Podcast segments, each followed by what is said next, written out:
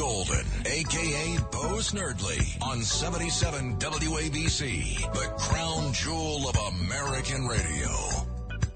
Welcome to your Saturday morning radio extravaganza here on WABC.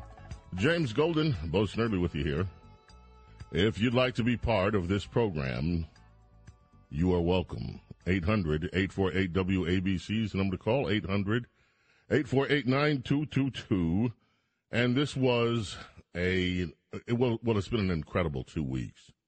The Supreme Court has issued any number of rulings, including, of course, overturning Roe v. Wade, Wade and the Casey decision. There, we talked with at length with the great one, Mark Levin, yesterday about many of the rulings that the court issued. If we can dig that out, will we play it at some point during the show? And one of the things, as they left this term, they issued another bombshell, and that's with the case that they're going to take up next term. That case could be bigger than all of these cases because it deals with American elections and it deals with the idea that state legislatures, not federal judges, not any of that, it deals with all of that. So, this is going to be an interesting go round. We will talk about that case shortly. There is something though that is off the beaten path that I not off the beaten path. It's something that I normally wouldn't do leading the show, but I'm I'm going to do it after I get to uh, a little bit of information for those traveling, and that travel information is if you are planning on being on a plane this Fourth of July weekend, you had you might want to very seriously consider. God bless you getting to the airport on time or actually getting there early. There have been so many delays over the past few weeks. There's a story this morning that the CEO of Delta Airlines has apologized for the unacceptable number of cancellations amid this 4th of July weekend. Yesterday, over 4,000 flights had been delayed, 400 were canceled. East Coast was really hard hit. So if you're going to be there, by the way, isn't Delta one of those woke companies? Yeah. Maybe instead of worrying about all the woke stuff, they ought to worry about how they're going to get their planes to places on time. And I'm a Delta frequent flyer. But this these past few weeks have just been agonizing for people in airports, including children who've been left to sleep on the floor of some airports because they couldn't get to where they were going, cancellations, connecting flights, canceled, et cetera, et cetera. So if you're headed out, in fact, Delta customers said they had received offers of up to $10,000 to give up their seat because there were so many overbookings. If you're headed out of town, you may want to get to that airport very early and also leave yourself an option, a plan B, develop a plan B if you can't get your flights. Now, this other story. It's in the Daily Mail today. It's right here in Connecticut. 48 year old man arrested after pushing an 11 year old biracial boy off his bike and telling him to get the F out of town because he didn't grow up there. Guy's name is Jameson Chapman. There's a video of this. Apparently, this 11 year old boy and his friend were playing on their bikes. It looks like it's a rainy day wherever they're playing, and it, it's rain out. This happened in Deep River, Connecticut this past Monday, but it's just coming to light now. And apparently the boy bumped into him or he bumped into the boy, which shouldn't have been a big deal. I'm sorry, I'm sorry, let's move it on. But no.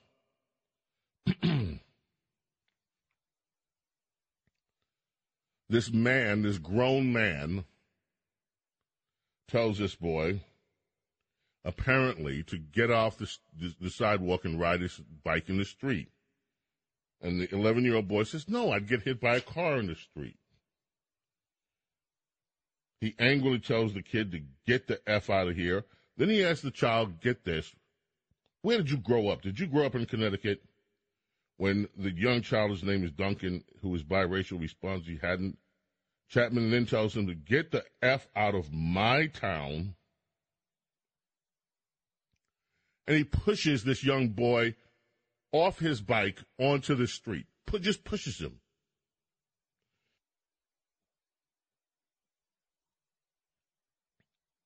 The 11 year old boy's body goes flying.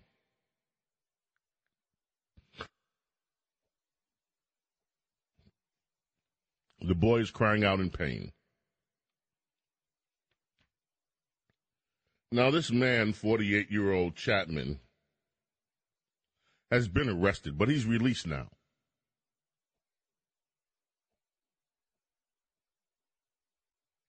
Like so many other criminals these days, they don't stay in jail. They just do a quick check in in jail and then get out.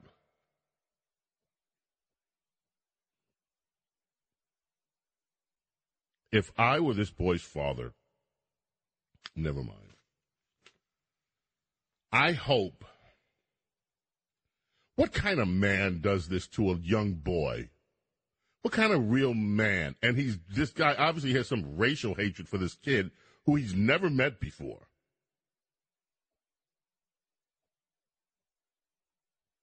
You know, Northern liberals like to look down at the South. They like to think, oh, the South, that poor South, oh, those Hicks, those Rubes down there. And all the time there are these, you know, you hear Democrats talk about the South like it's still Jim Crow days, which, by the way, the Democrats are responsible for. Right here in liberal land, you have these kind of incidents. This is appalling.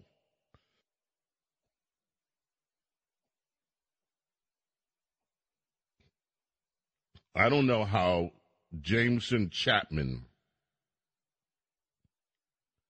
can look at himself in the mirror. How do you do this to an 11 year old boy? The boy, by the way, is scared to go out of his house now. And his mother says it's not the first time that he's run into these racial incidents because the kid's biracial. What's wrong with people? If I lived in Deep River, Connecticut, I would be absolutely embarrassed and ashamed that this was happening in my neighborhood. Get out of town.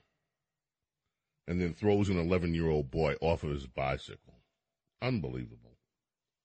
Here is some good news Donald Trump leads Joe Biden in the hypothetical 2024 matchup, according to a new poll. It's a national survey, Emerson College. Donald Trump leading Joe Biden 44% to 39%. In a head to head matchup, another 12% of voters said they plan to vote for somebody else. Now, Trump's support has been holding at about 44% since May, but Joe Biden's support is just dropping like a rock and it deserves to. If you, I would love to hear if you supported Joe Biden. And I, let me, before I say this, just let me say, we, all of us here at WABC, are very respectful of other people and, and callers especially. But I want to make it a point to just say, if you have an opposing view, you will always get treated well on this program. I'm not here to argue and try to demean you or anything. I just want a good discussion with, with callers. So if you voted for Joe Biden, or put it this way, if you didn't vote for Donald Trump in the last presidential election cycle, Where are you on that today? Are you satisfied with what has happened in the country? If you voted for Biden, do you think you got your money's worth? Do you think Joe Biden has been a good president? Do you think he's just the victim of circumstance? Inflation, the baby food crises, the border crises, and all of the other crises that have plagued this Biden administration. Are you happy with the direction of the country under the leadership of Joe Biden?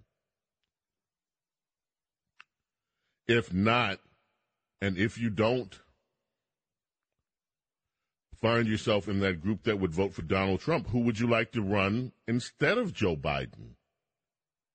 If you are a Democrat or a liberal voter, or if you are a RINO, and I don't, if you, if you think that it should be someone other than Donald Trump, who do you think it should be? And what do you think is going to happen in the midterm elections? Do you think that this this mood that the electorate in, especially after the Supreme Court rulings, do you think that Democrats are more fired up now? Do you think that your party, if you are a Democrat or a liberal, do you think that these Roe versus Wade and Casey decisions and the other decisions have made your side energized? Do you think that more people are now going to come out because they're worried? If you look at the alarm that is being raised in the mainstream press still over Roe v. Wade, it, I mean, it is astounding. And as I said, there are bigger decisions. There are decisions that are have just as much just as much importance as Roe v. Wade. If you look at the EPA decision, the EPA versus the West Virginia versus the EPA, that is finally, finally a decision that will allow industries and businesses to feel less threatened by this seemingly endless power that federal agencies have over them. Because this decision pretty much clipped the wings of the EPA and said, no, you cannot put entire business sectors out of business in your quest to deal with global warming. And the environmentalists and the, the environmentalist wackos out there are in, up in arms over this. But that Congress, that, that power belongs to Congress, not to a bunch of unelected bureaucrats. And this is huge. It is a huge decision, and it can the, the, the ruling can be interpreted to extend far beyond the Environmental Protection Agency. This big government behemoth may finally be brought under control. So we have that. We have a lot more to discuss later on in the program. Princess Di will join us. Looking forward to that. The princess and I are going to talk a little bit about the 4th of July, among other things. And later today, Omar Hakim. If you don't know who he is, you will. He's an amazing drummer. You have heard him on records going back for decades. He's going to be part of a special series of concert that the Foo Fighters are putting on together with Taylor Hawkins' family and as a memorial concert, and he'll tell us about that. Bo Snerdley, it's our Saturday morning radio extravaganza. Don't go away. We're coming right back. Entertaining and informative. James Golden, a.k.a. Bo Snerdley, is on the air. 77 WABC.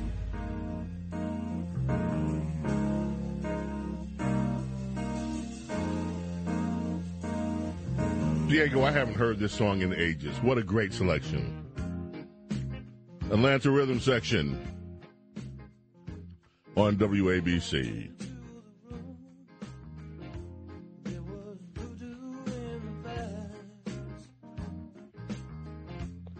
It's our Saturday morning radio extravaganza. Have your first cup of coffee with us, or your second, or your third, even. Or if you're a tea drinker, enjoy your tea.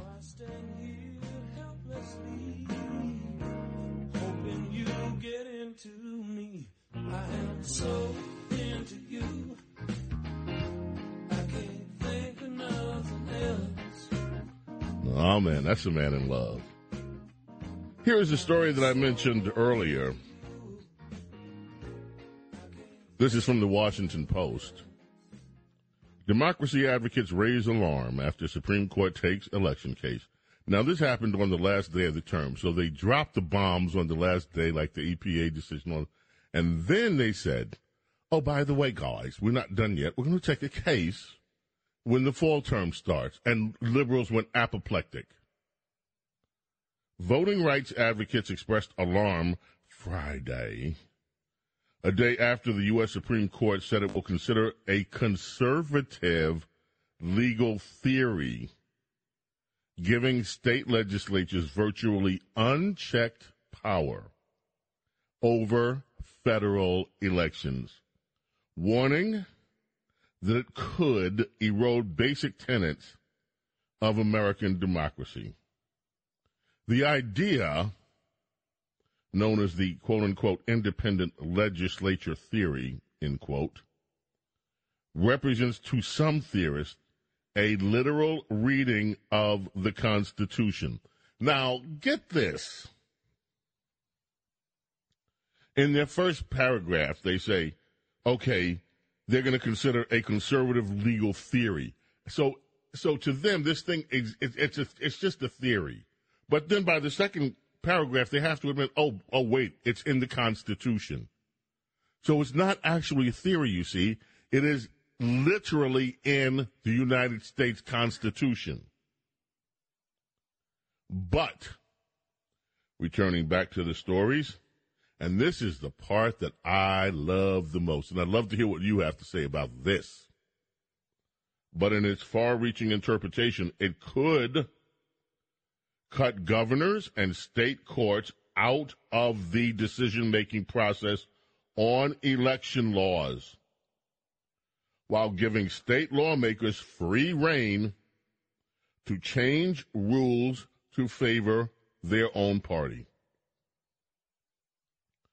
The impact could extend to presidential elections in 2024 and beyond, experts say, making it easier for a legislature to disregard the will of its state's citizens.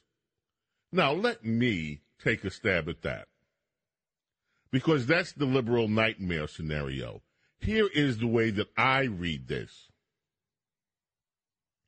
But if the Supreme Court does indeed take this up and actually goes back to the intent of the founders in the Constitution, state courts and governors would no longer be able to monkey around with the will of the people and change election laws sometimes at the last minute to benefit Democrats. All you have to do is look at Pennsylvania.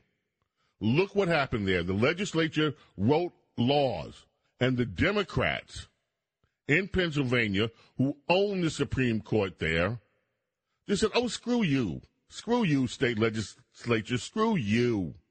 Screw you, Republicans. We're Democrats, and we are going to interpret the law in ways that benefit Democrats. Now, that's James's interpretation of it, but I don't know how that could be incorrect because some of the things they did were just to ignore the law. They ignored the law that the Republican legislature wrote about how mail in ballots were supposed to be handled. So they didn't care anymore if mail in ballots came in without names, without verification. Just count them up anyway. That opens the door. I'm being very careful with what I say.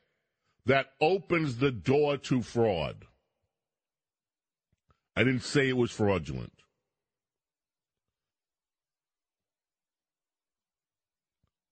If you cut out the state governors and the George Soros secretaries of state out of coming up with last minute changes to the electoral system. Why would that make Democrats fearful? Why would that make these advocates, advocates, voting rights advocates so worried? Why would, why would saying that a state legislature writes the law be so offensive to Democrats?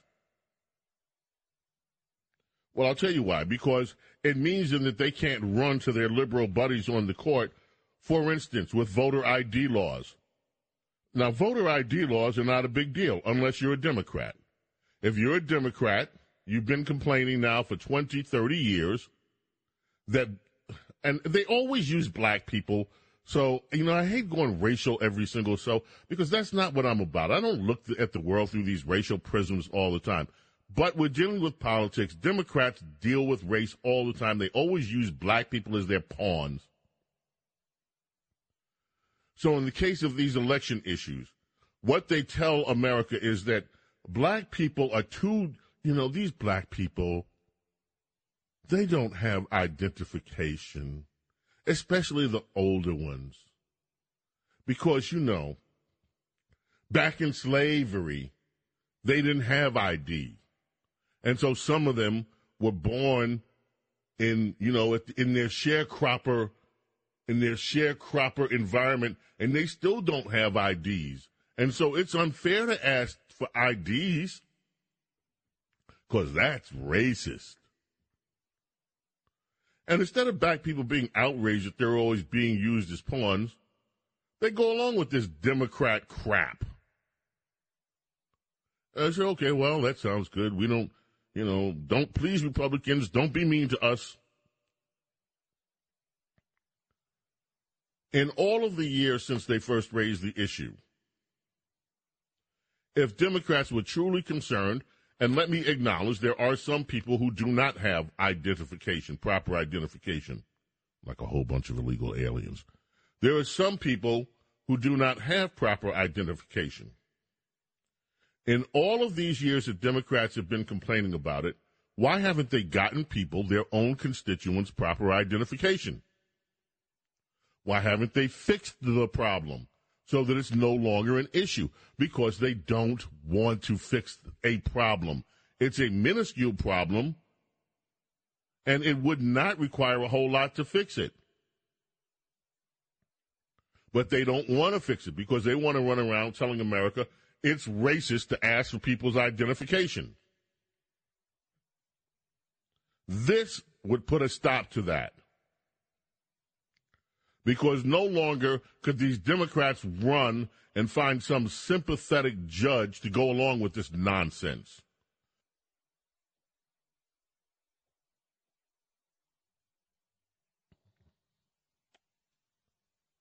Sheldon Whitehouse vitriolic, partisan hack.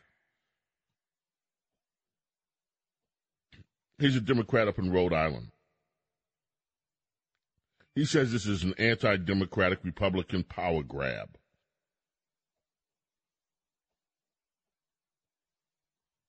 No. This is to stop Democrats from jerking the American people around by taking the power out of their hands. The Constitution is clear. State legislatures have the right to determine what happens in state elections. They set the rules, not judges, not governors. Not even George Soros appointed secretaries of state. So this, to me, is a big step forward. Democrats are petrified. We'll see what happens when the Supreme Court takes up its next term. This is a huge case. all the things that many of you complained about, many of us complained about, looking at elections, that all of a sudden, two o'clock in the morning, all the voting tallies stop. And then a few hours later, what looked like a sure thing isn't a sure thing anymore because all of a sudden, there's this big influx of votes that just so happen to line up for the Democrats. All that stuff stops if the Supreme Court rules that it is state legislatures and only the state legislatures that have the power to determine the rules of elections, not these phony baloney schemes that liberals have been foisting on America for the last century. This, my friends, is huge, and this could restore a lot of faith, at least among conservatives. Liberals will whine to the high heavens about this, but this would go a long way toward restoring a lot of faith that conservatives have lost and and other people that are not Democrats have lost in our election process. Again, if you want to join us today, 800 848 WABC is the number to call 800 848 9222. Going to take a quick break. We'll be back. The Saturday morning radio extravaganza continues right after this. Talk Radio 77 WABC. Bo oh, knows politics and so much more. A true connection to real New York on 77 WABC. Paul McCartney brings us back. One of my favorite Paul McCartney songs, Silly Love Songs. Ladies and gentlemen, we have the interview that was conducted yesterday between Mark Levin and myself, and let's give it a listen. Sly and the Family Stone bring us back. Hot fun in the summertime. And with us, ladies and gentlemen, the great one. The great one, Mark Levin. Mark, welcome. How are you, my friend? Bo, it's a pleasure. And you know what? I think it's the great big one now. I've gained about 25 pounds, I think. oh, no. I'll try like hell to get rid of it, but, uh, you know, I just had a sorbet and a few chocolate caramels, so that's not going to happen. Mark, um, I when when the Roe v. Wade uh, ruling came down and, and Casey ruling came down, first thing I thought of was, man, I wish Rush was here to comment Oh, on yeah. this. Mhm. And then the second thing I thought of was that this this country, Mark, owes three talk radio giants for the years and years that they have helped create the climate. And it's not just the radio giants. Of course, we have a conservative media that's growing, a print media. We have conservative publications. We have conservative pundits. But I tell you what, in terms of mass communication, Rush Limbaugh, Mark Levin, Sean Hannity, have been there for years priming this pump, coalescing a group of American citizens together under the banner of conservatism. Before Rush, conservatives, many of us didn't identify as conservatives.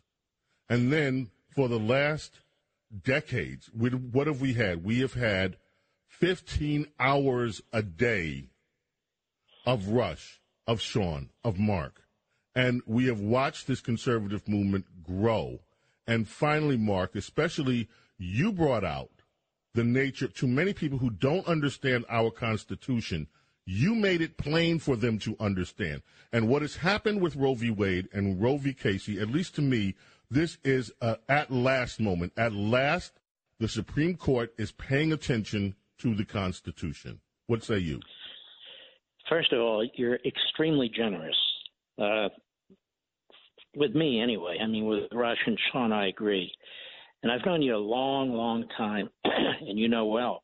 When we had these legal issues, I would talk to Rush a lot, or he'd contact me, or I'd contact him, and we go through these things. So this decision was a genius decision because of its simplicity. I mean, the court simply said something that you never hear in Washington, D.C. We don't have the power to get involved in this. We never did. It's not a federal constitutional matter. It's a state legislative or constitutional matter. It is a people matter. We're the furthest thing from we the people. We are lifetime appointees. Roe v. Wade and Casey were opinions looking for legal and constitutional justifications and never found them. And they said, We're not going to rule on this. Now, keep in mind, they didn't say abortion is unconstitutional under the Equal Protection Clause. They could have said that. They could have said that's a baby, and under the Equal Protection Clause, it deserves protection. Therefore, every abortion permitting law in the nation is unconstitutional. They didn't do that. And the Democrats want to do the opposite. What the Democrats tried to do in the Senate right after the first draft leak was what? They wanted abortion on demand right to the last second. They support infanticide. It has nothing to do right. with Roe v. Wade and its three trimesters or Casey and viability. A baby is viable when it's about to be born. And the Democrats proposed legislation that only exists in six states. And what it says is abortion on demand right up to the end for any reason, and all the restrictions in every other state are to be wiped out. That's what the Democrats believe in, and people need to understand how extreme and radical they are. Now, the Roe v. Wade and Casey decisions, of course, have upset the left mightily.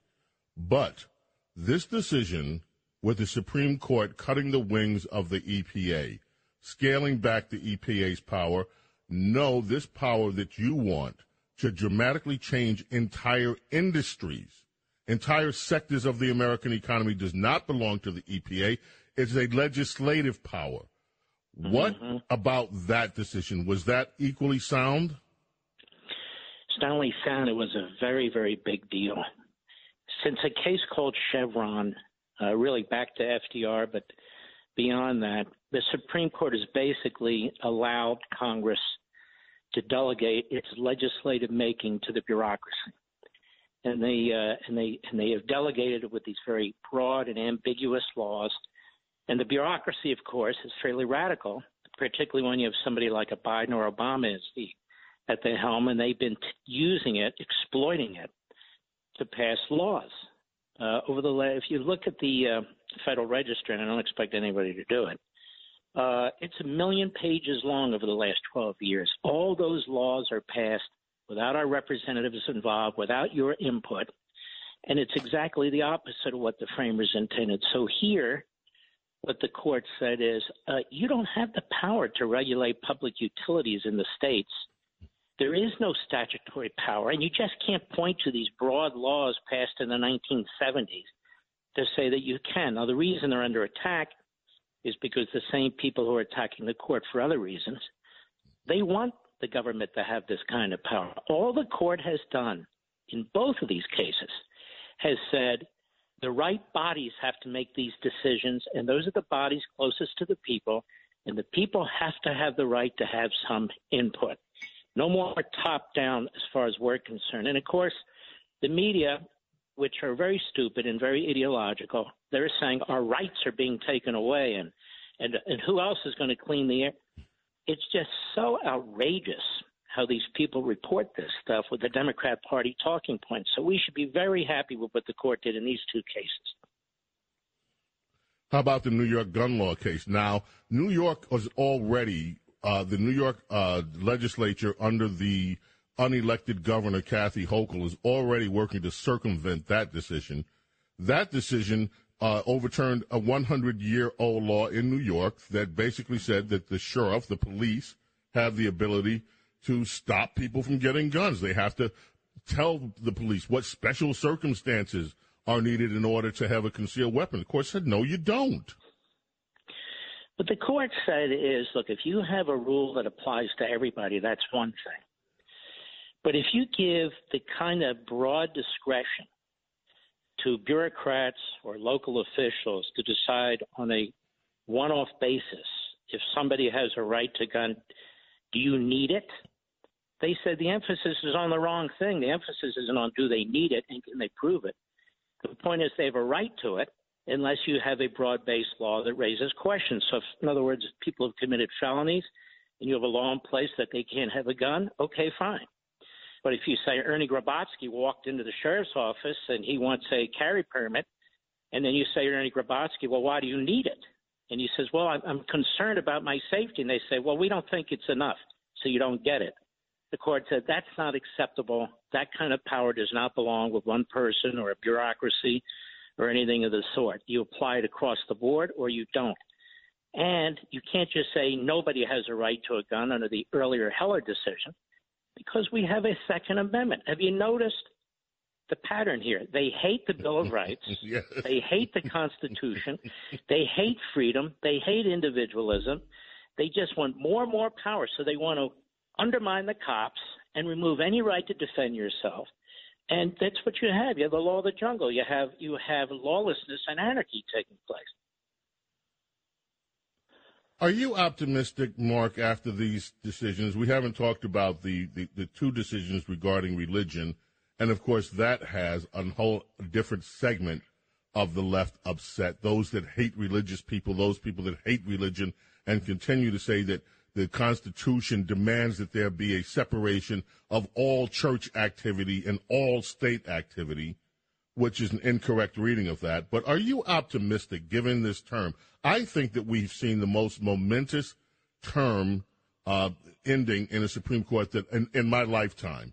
I don't know whether that's, you know, I don't know whether I missed something in the 60s that maybe I'm not taking or the 70s in for granted, but I have never uh, experienced wave, this kind of wave of, mm-hmm. of to me, stunning decisions coming from the court?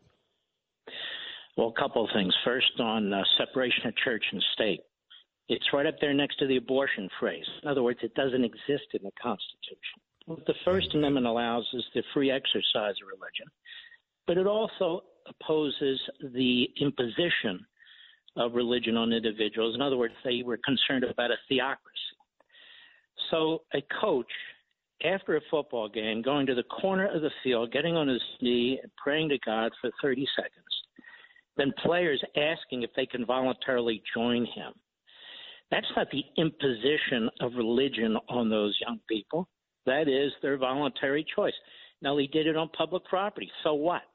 If people understand the history of this country, faith has been exercised on public property all the time until the 1940s in a decision called Everson, which was uh, written by Hugo Black. Hugo Black was a bigot. Hugo Black opposed the Catholic Church and the Pope. We know that from no less of a person than his own son. He was the lawyer for the Klan for a couple of years in Alabama, and he was FDR's first appointee to the Supreme Court. But there is no separation of church and state uh, in the Constitution. That's not to say we support, you know, uh, somebody's faith being imposed on everybody, but how in the world was this guy imposing anything on anybody? And they said, look, he has a right to exercise his faith too. We don't just have to talk about Marxism, you know, and Leninism. We can talk about other things too, including faith. As for my optimistic or pessimistic, this is where Rush and I had two different personalities. okay. He was always optimistic. Mm-hmm. I have to say I tend to be pessimistic, uh, and uh, and we were a good balance in that way. I mean, he but he was a realist. Don't get me wrong, but but you could see when he broadcast how positive he was and so forth and so. I look at this and I say these uh, one, two, three decisions were great decisions, but our expectations have been so dumbed down. And all we had was the court, and they were gutsy to do it, saying, "Wait a minute, First Amendment means what it says. Wait a minute. We're a representative republic. The bureaucracy can't make laws. Wait a minute. This issue of abortion isn't in the Constitution. So we say, wow, look at what they did, which is great. Don't get me wrong. It took guts. But we're in a position where we just can't play even. We've got to make some progress beyond the Supreme Court decisions. I'm hoping we do in November. But then again, we can't win every election. People need to understand these days are different. They're they're more gravely dangerous than ever before because these people want to devour our culture, whether it's our classrooms, whether it's open borders. They want to devour our constitutional system. This war on the Supreme Court, we've never seen anything like this before. They want to nationalize the voting system so they can never lose. And they are serious about what they're doing. I'm just concerned a lot of the Republican RINOs who run things in Washington don't quite get it. I think you and I and our audiences get it. But these are very, very, very perilous times. And you can see how they're trashing Clarence Thomas, how another Supreme Court Justice Kavanaugh had his life threatened, how they're trying to destroy Donald Trump. The same people who are trying to destroy Trump, trying to destroy Clarence Thomas, trying to destroy Kavanaugh, open borders, and all the rest. Those same people, people say, you know, I support maybe Tom Cotton or DeSantis. You don't think they're going to trash the hell out of those men too? Exactly. They will try to destroy them too. Mark, that's the time we have. Uh, I hope you join us again, man. I love you so much, Mark, and thank you for everything Likewise, that brother. you thank you for everything that you do and that you've done for this country, Mark. That's the great one, folks. Mark Yeah. Levin. That is Mark Levin, ladies and gentlemen. I talked with him yesterday. We're coming back. More of our Saturday morning radio extravaganza and your calls coming up right after this. Don't go away. Talk Radio 77 WABC. Now here's the soul of excellence, James Golden, aka Bo Snerdley, on 77 WABC. WABC, it's your Saturday morning radio extravaganza. KC and Sunshine Brand Band. The Sunshine Brand. That actually works too. The Sunshine Band bring us back. Hoping you have a sunny day.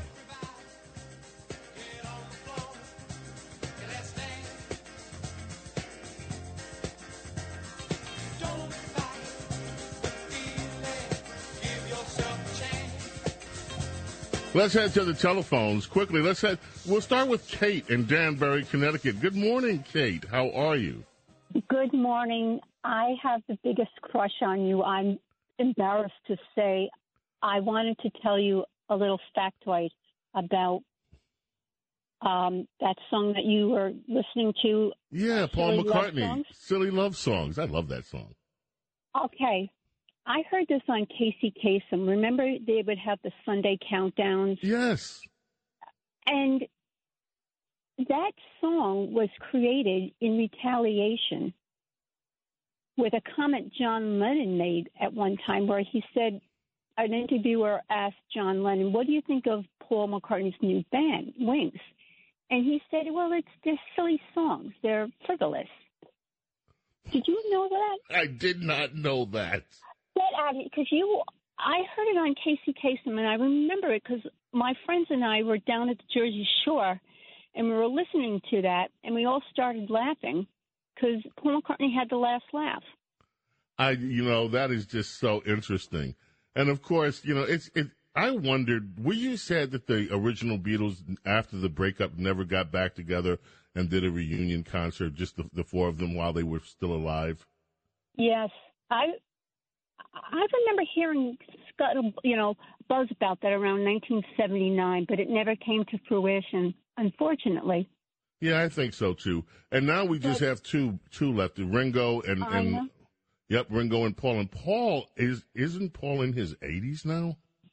Yes, but he's got a very austere diet, from what I understand. I think you are. You have a vegan diet too. If I, Oh follow no, I'm a a, lot. I'm, I'm I'm a vegetarian and I need to completely just make the switch and go vegan, but I still I oh. still fool around with dairy products. So me too. You gotta love life. Um, another question I want to say is, your voice is incredible. Did you did you inherit your pipes from your father? no, did you go to voice- Did didn't you, go to voice go to school. My father had a, a voice, but it wasn't like mine. I tell you, my voice is more like my cousin's, Jerry Bledsoe, but not quite. Jerry to me had the best voice of anybody in in radio. I mean, he his voice was just uh it was, and I spent a lot of time with him when I was a, a teenager, and I think um by spending so much time with him. He was a disc jockey here in New York, and he also used to do a show in New York called Soul, Soul Alive. And so I I, Google that. yeah, Jerry Bledsoe, and so I think that I, I, yeah. if anything, I think I try to capture some of his tones. Well, you know what? You're such a pleasure to listen to. And if you ever read, if you ever went into the business of storybooks, bedtime storybooks, I swear I would buy them all up because you're the person that I would turn on so you could read me a story at night and I'd fall right to sleep. You just, Oh, what a beautiful a- thing to say, Kate. I I just think you're wonderful, and I think your parents did a good job. And I love when you talk about your mother, and you Thank tell you just. I, I'm going to start going off a mile a minute, and I just want to make it very brief. Kay, I love you, I sweetheart. think you're Thank you. wonderful. Thank you. I have a crush on you too, by the way. Hi. Thank you so much. I appreciate the call, and I want to hear from you again. Thank you. What a wonderful call. What a great way to thank you guys. What a great way to start off the day. Uh, let us go quickly to Staten Island and John. Welcome, WABC. You're on with James Golden, aka Snerdley. It's our Saturday morning radio extravaganza. Hi, John. Yeah, yeah, I'm John. I'm sorry, oh, it's too early in the morning for this. It's Saturday. I got a job to do. Uh, listen, uh, the, the um, the, the kids that you know, like an Antifa and this abortion people now, they're all getting trained as useful idiots from another bunch of useful idiots that probably went to school. If I remember correctly, when BLM and Antifa was formed, all these kids came from colleges walking around following the communist, progressive, you know, hate America crowds that, that walked with them in the streets of New York. And it's the, the, the useful idiots. We could just ed- educate the useful idiots, which we need to do, that, you know, to show them that you're getting information from somebody who got information from somebody else, that hearsay thing. But the, it's they're they're just a bunch of useful idiots for what they're doing. And then they even have, you know, it, it's probably coming back from a, a white communist progressive. So you're following a racist, a communist well, racist. first of all, we don't we don't know for sure who they follow, and rather than just make sweeping generalizations, I think what we need to do is actually find out exactly who they're following. We need to do some research on these folks and find out whose ideology they are following. Interesting that you had mentioned them in Portland last night. They were in the streets again. More vandalism, more riots. And when I read the story this morning, I couldn't even tell what they were rioting about this time. The police had to get in, break them up, said, you know, this is, but this time at least the police responded, which is not usual for dealing with Antifa and the protests that come out of the left. There was a picture, by the way, that I saw with Maxine Waters, and behind her was the guy that supposedly is the main organizer of Antifa. So when we think that these people are connected with the Democrat Party, that needs investigation too. But of course, the DOJ, the Department of Justice, is more concerned about parents going into school board meetings. One of the things that we're going to have to take up, Ron DeSantis, by the way, is not through. He is throwing down. There is another law that he's trying to get passed regarding colleges. Wait till you hear the details of that one. Maybe Princess Diana will be able to cover that among the other things that we talk about. Amazing what DeSantis is doing. There is a column that I want to get to. Dana Milbank, the Amazon Prime Washington Post today. Dana is really mad. He's angry, po thing. Because he says respect for precedent, stare decisis, has now been trashed by this Supreme Court. Well, I would love to take issue with that, and I will. That's one of the things that we'll talk about. And then there's, I'm going to dispense with this one fairly quickly. There's another column in the Amazon Prime Washington Post this morning. Helaine Olen. Abortion rights should be law, not a corporate perk. And what she's dealing with is all the corporations. Bank of America, Dick's Sporting Goods, Amazon, Citigroup, Starbucks, that have come out and said, hey, hey, employees, we'll give you money to travel. If abortion is not available in your state, we'll perk you. We'll give you money to travel so you can get an abortion anywhere you want. Everybody's like, oh, wow, that's so nice. That's so cool. Has anybody stopped to think that this is a little self serving? They'd rather pay for you to get an abortion than have to pay for your maternity leave. Did you ever think about that? Anyway, first hour gone, second hour, third hour coming up on our Saturday morning radio extravaganza. Here on WABC Talk Radio 77, James Golden, Bo Snerdley. We're coming back. Your call's coming up. Don't you go away. We'll be right back.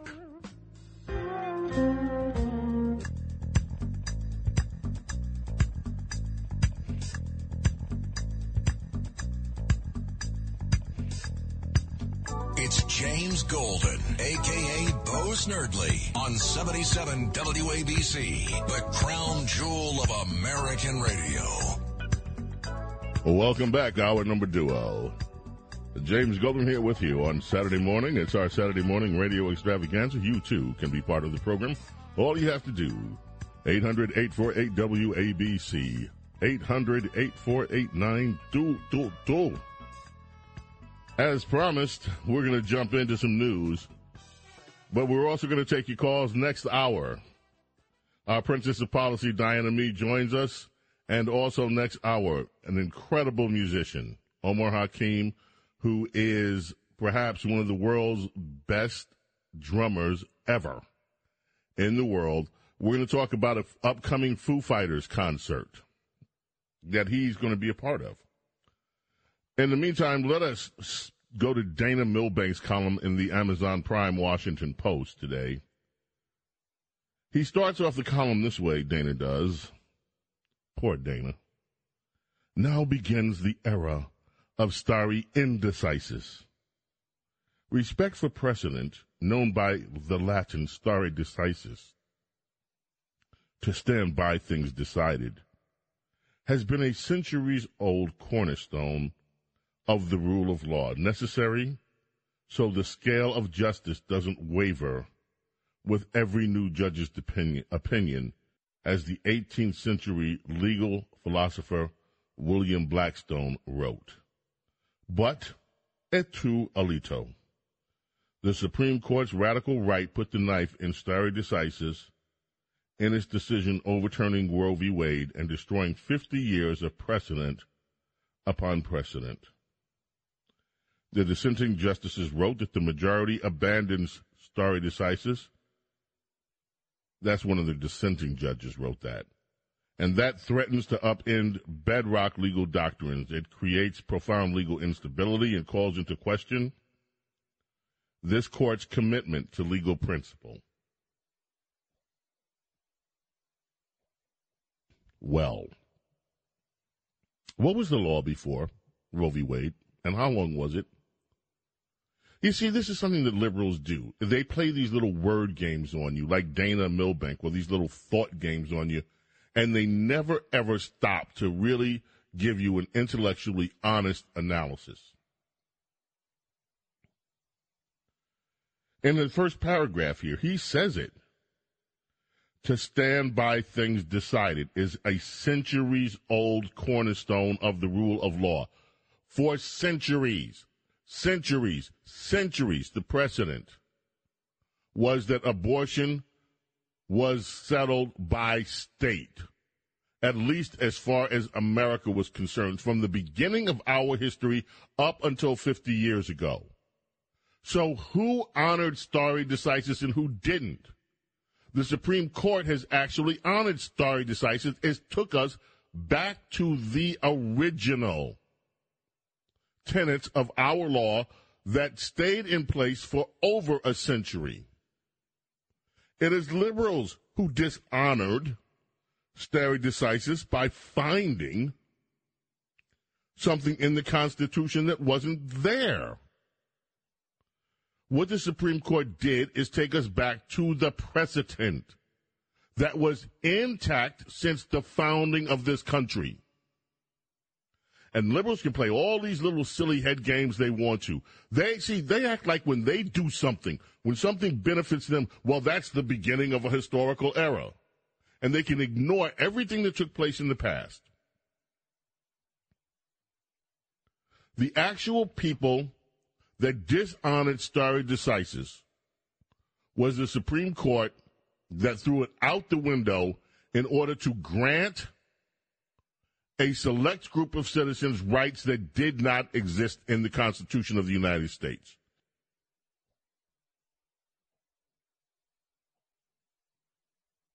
And if you look, it's not just that. It's not just Roe v. Wade.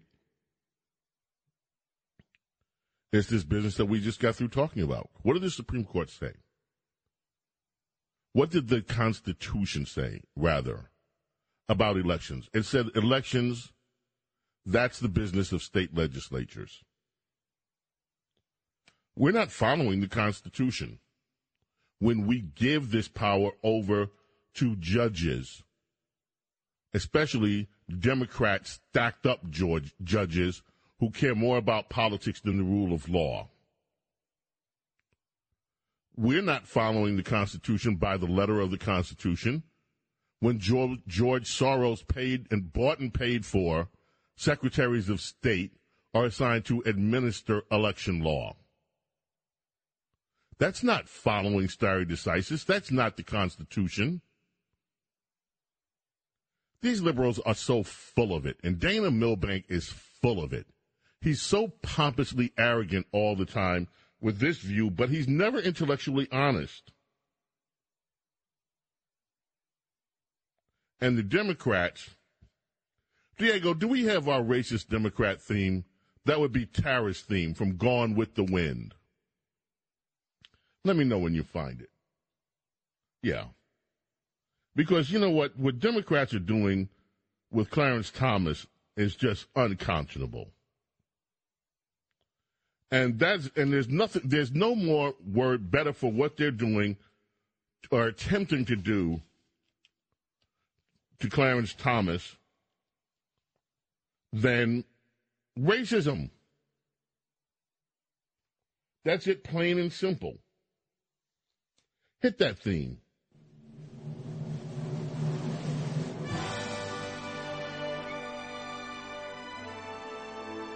Yes, ladies and gentlemen.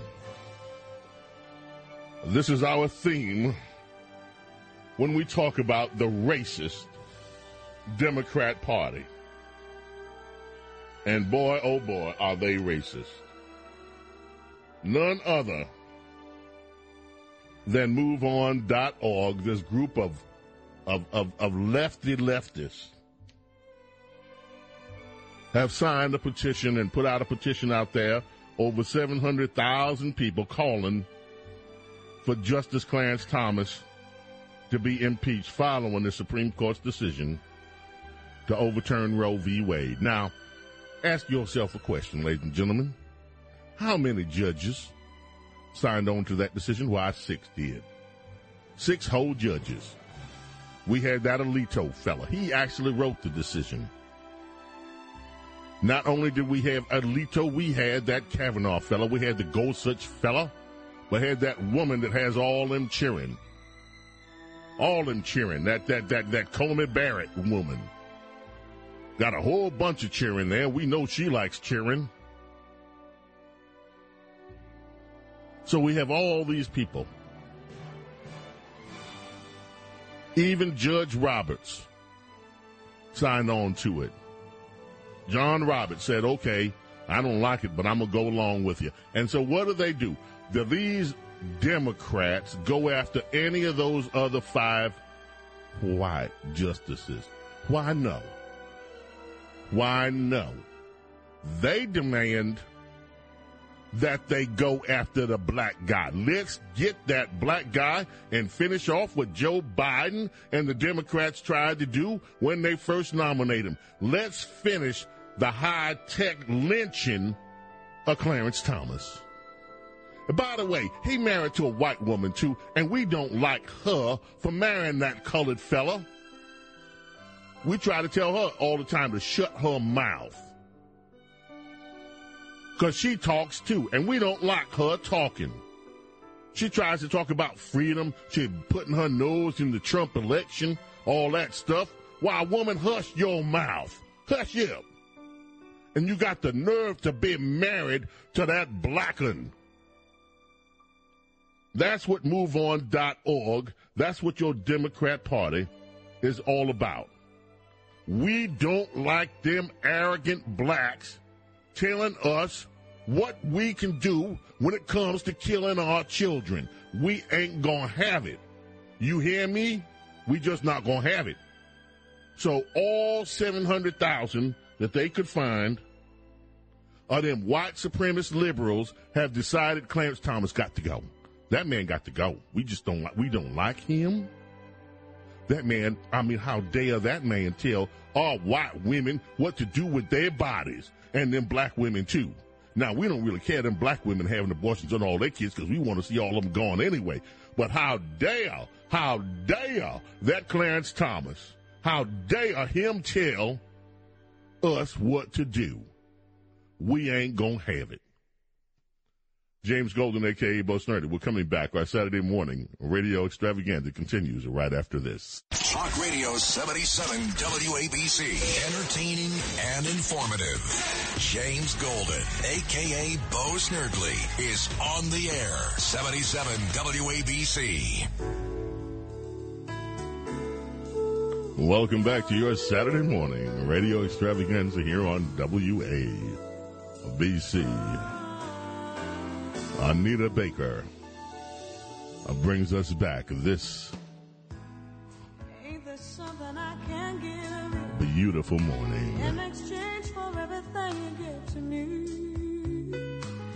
read my mind, you make me feel just fine. When I think my peace of mind is out of reach,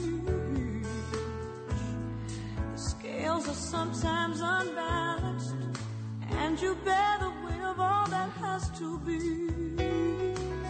I hope you see that you can lean on me, and together we can calm the stormy seas. When love's so strong, Giving you the best that I got. I have two friends that are actually playing on that played on this session.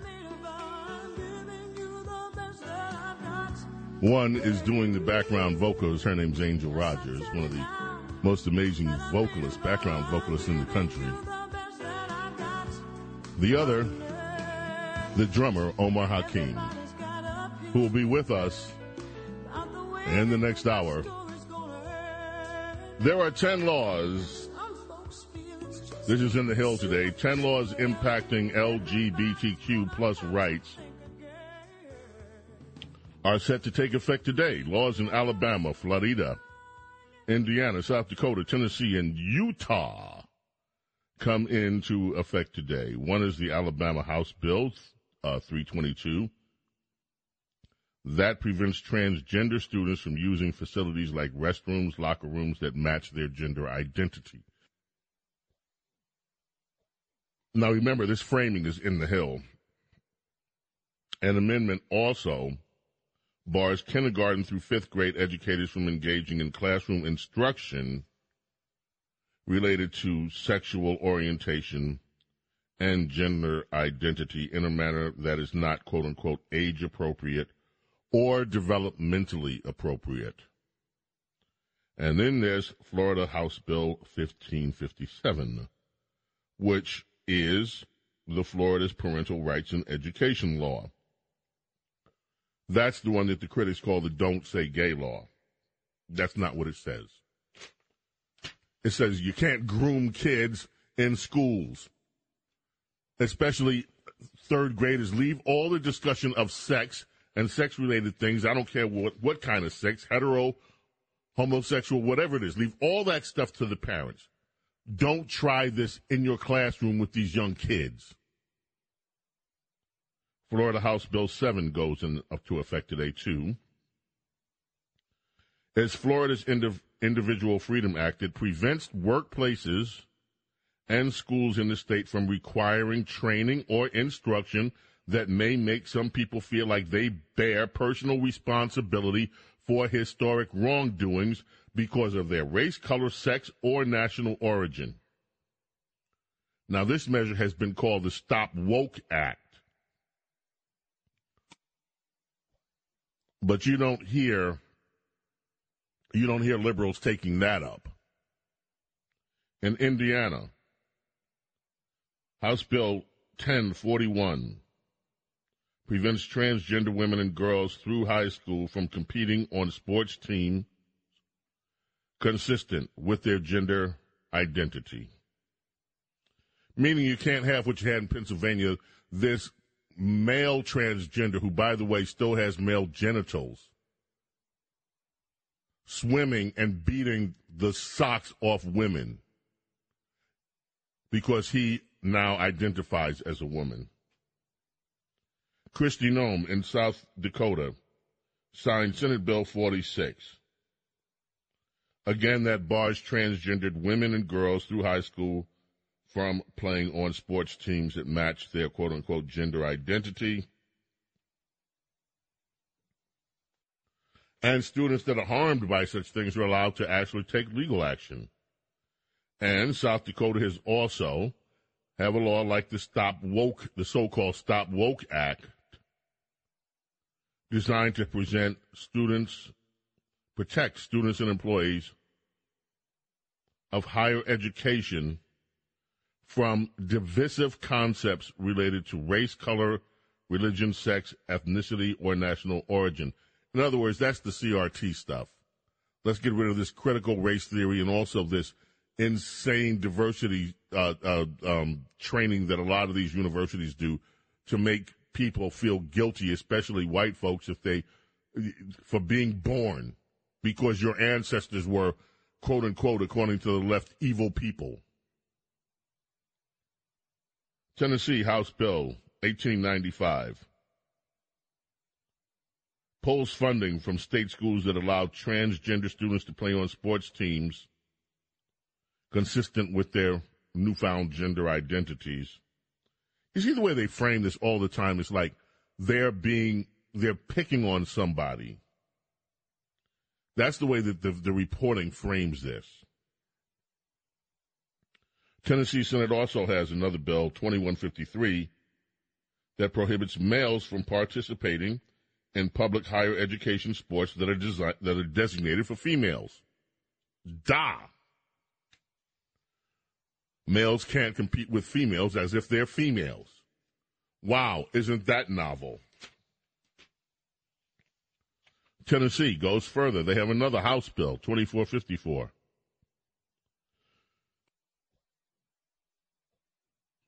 It expands an existing requirement that internet vendors block obscenity and pornography on school computers.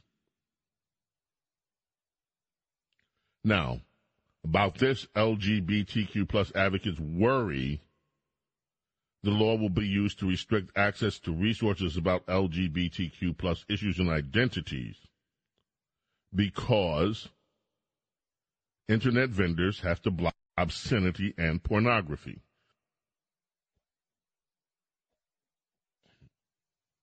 Utah. The Utah law bars transgender women and girls from competing on sports teams that match their gender identity. So those are the 10 laws that are set to take place today. And of course, all of these are being viewed as attacks on the LGBTQ community. And I want to make it very clear one more time. I say this all the time because I want this known.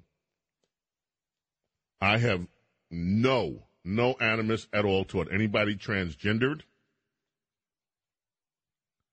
I believe that dysphoria is real.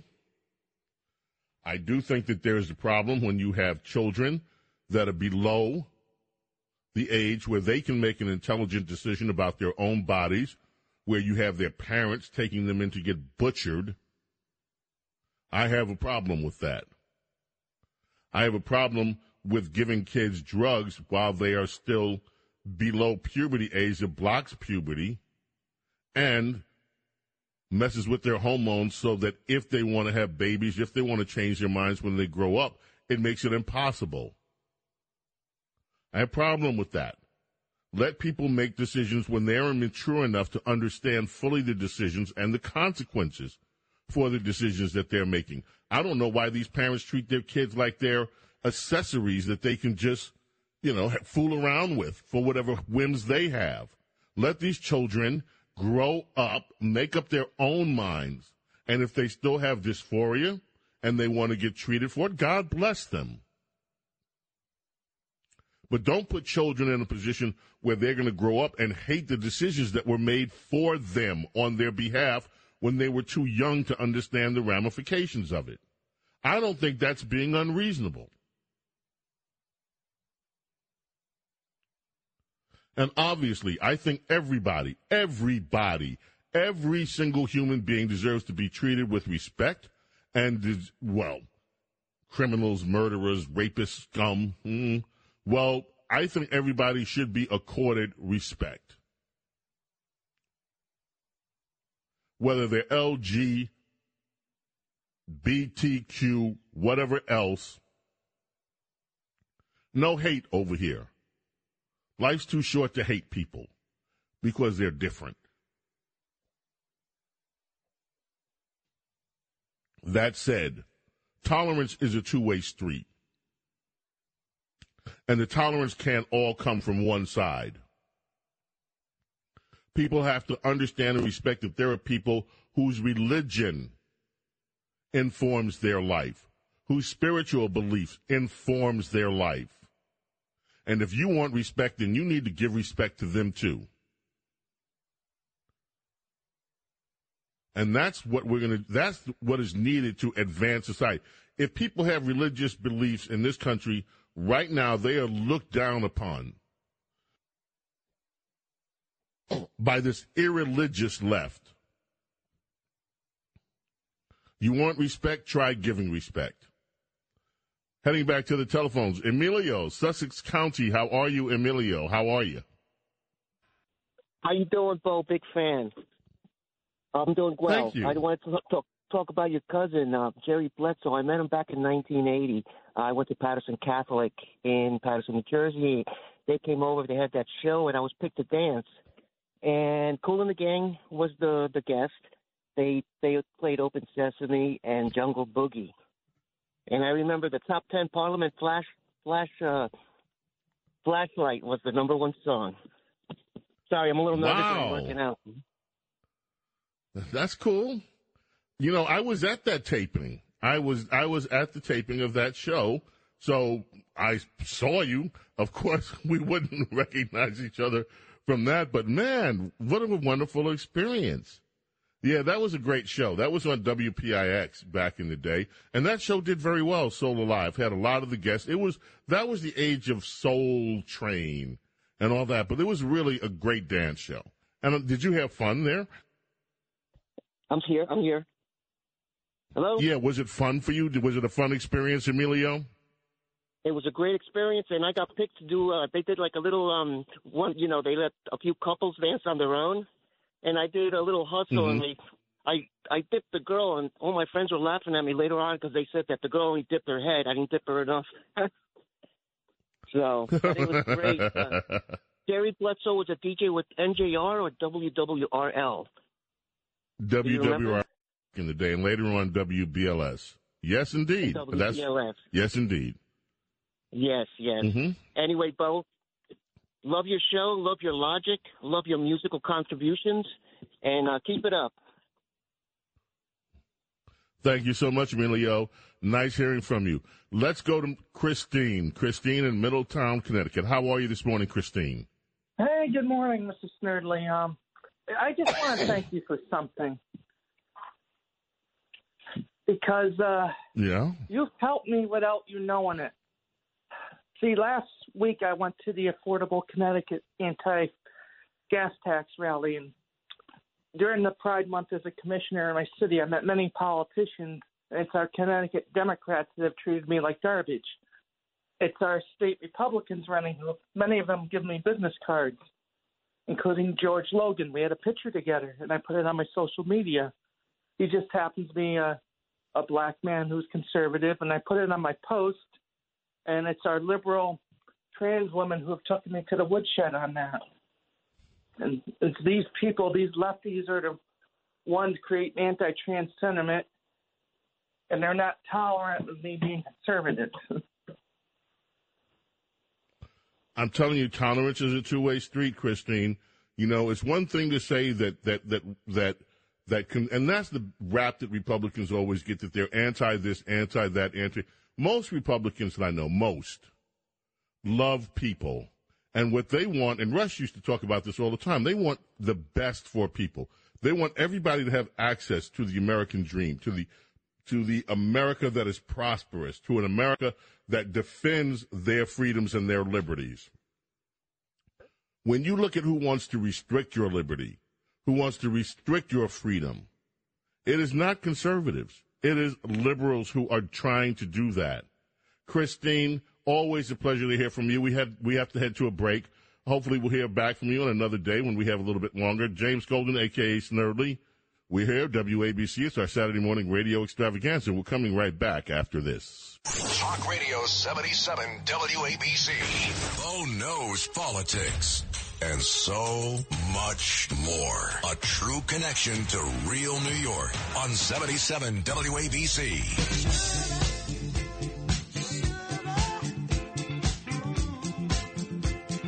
Rod Stewart brings us back on our Saturday morning radio extravaganza.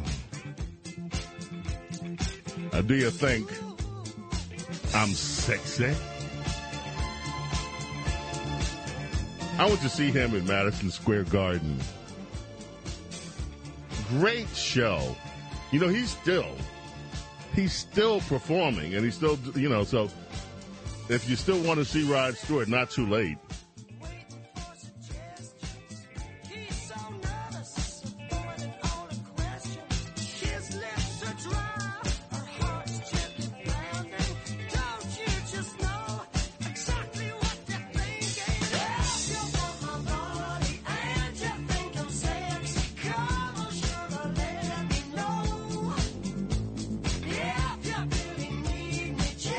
You know, I love this song, but my favorite, my absolute favorite, what do you think it is? My favorite Rod Stewart song, Maggie May. Come on, Diego, mix master some Maggie.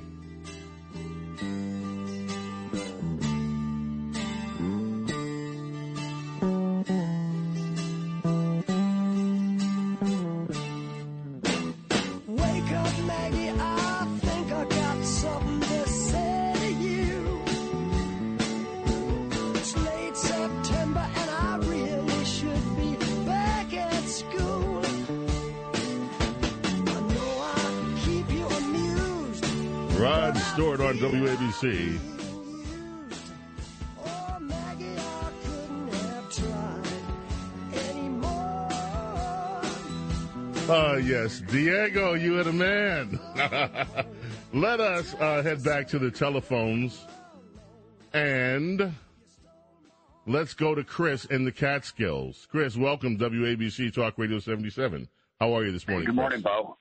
Ah, I fell asleep with the windows open, and I had the uh, allergy medications I'm taking, so I'll be out soon. So, uh, I I like how you talk about music, and I heard you the other day, or it might have been yesterday, mention uh, Taylor Hawkins being uh, honored in a tribute concert. Uh, just want to give the heads up to people. There's a great documentary film, uh, Alanis Morissette, Jagged Little Pill.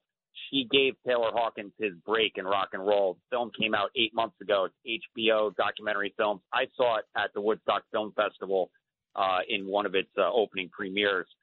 Um, it, it's a shame that uh, you know the human ego is uh, and the psyche is fragile, and a lot of people have difficulty dealing with success. So he was a great drummer uh, with Alanis Morissette and with the Foo Fighters. Um, Well, yeah, and you know, Alanis Morissette's going to be one of the performers at the tribute concert, by the way. That makes sense. I only caught like four or five words of you saying that. Um, so I wanted to bring up some points. There's something that I was told happened in the Supreme Court yesterday or Thursday, and it went under the radar. Nobody reported it.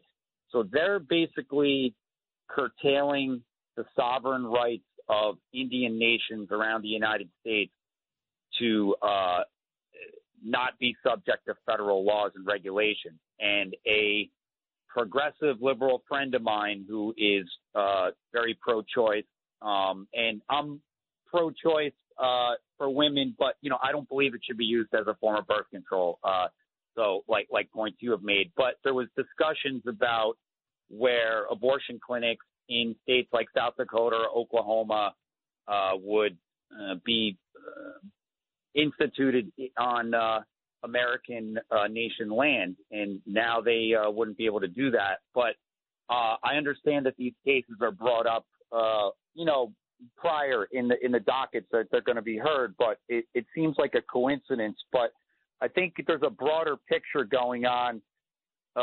You know, it, it's been going on in American government right now.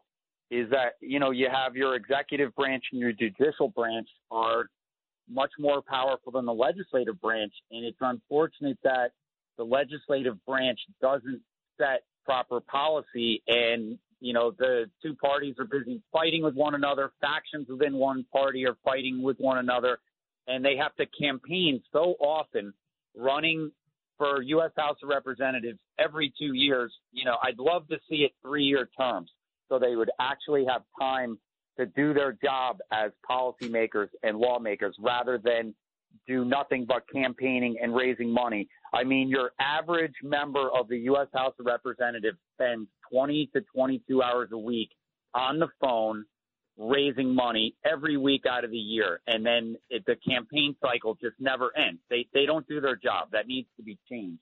But it it seems like when I was in government, the county executive would stick policy in his budget because the county legislature wasn't doing their job. And on the state level, the same is true. But just to pose the question out there, not given my opinion, it all it all might seem as if now the Supreme Court, the judicial branch, is is crossing over into that realm. You know.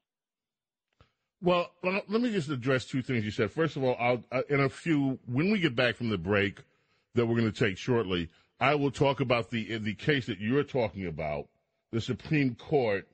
It, what it says, if you look at the NPR version of this, they handed a defeat to Native American tribes in Oklahoma. But now some people are saying it's a narrow ruling, so we'll just go into that a little bit. But as for Congress and the fundraising, the constant fundraising, you're absolutely right. It takes so much money to maintain your seat as an incumbent that when you get in, you are walking into an endless fundraising operation. I don't know what the cure for that is. And it's certainly not term limits. But Chris, you raised some great points. I will take a break. And when we come back, I'm going to delve into the other story about the tribes. We'll be right back on our Saturday. Thank you for the call. Great call on our Saturday morning radio extravaganza. Bo Snerdley, we're coming right back. Talk Radio 77. Now here's Soul of Excellence, James Golden, a.k.a. Bo Snerdley, on 77 WABC.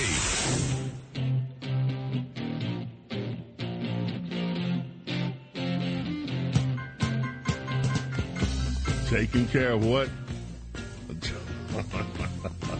Taking care of business. Thanks, Diego. Uh, WABC Talk Radio 77.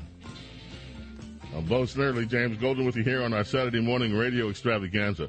That case that our previous caller uh, talked about, I found the NPR version of the story. Now, keep in mind, before we say anything else, this is Nina Totenberg reporting. So that raises a red flag on, you know, just just saying. Three years ago, she writes, Native Americans in Oklahoma rejoiced when the Supreme Court ruled that the eastern half of Oklahoma, get the eastern half of the state, is on tribal land, and that the state could not bring criminal prosecutions for crimes on Indian land without the consent of the Indian tribes. But on Wednesday, the court narrowed that decision, prompting an angry dissent from Justice Neil Gorsuch, the author of the 2019 decision, and an ardent proponent of Indian rights. Now, on the surface, Nina Totenberg writes this might look like a cut and dried case.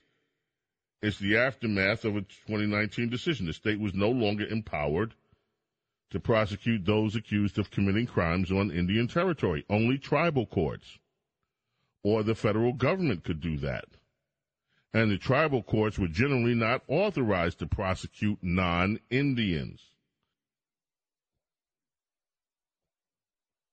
Now, according to the federal government, the effect of that decision was a 400% increase in federal prosecutions.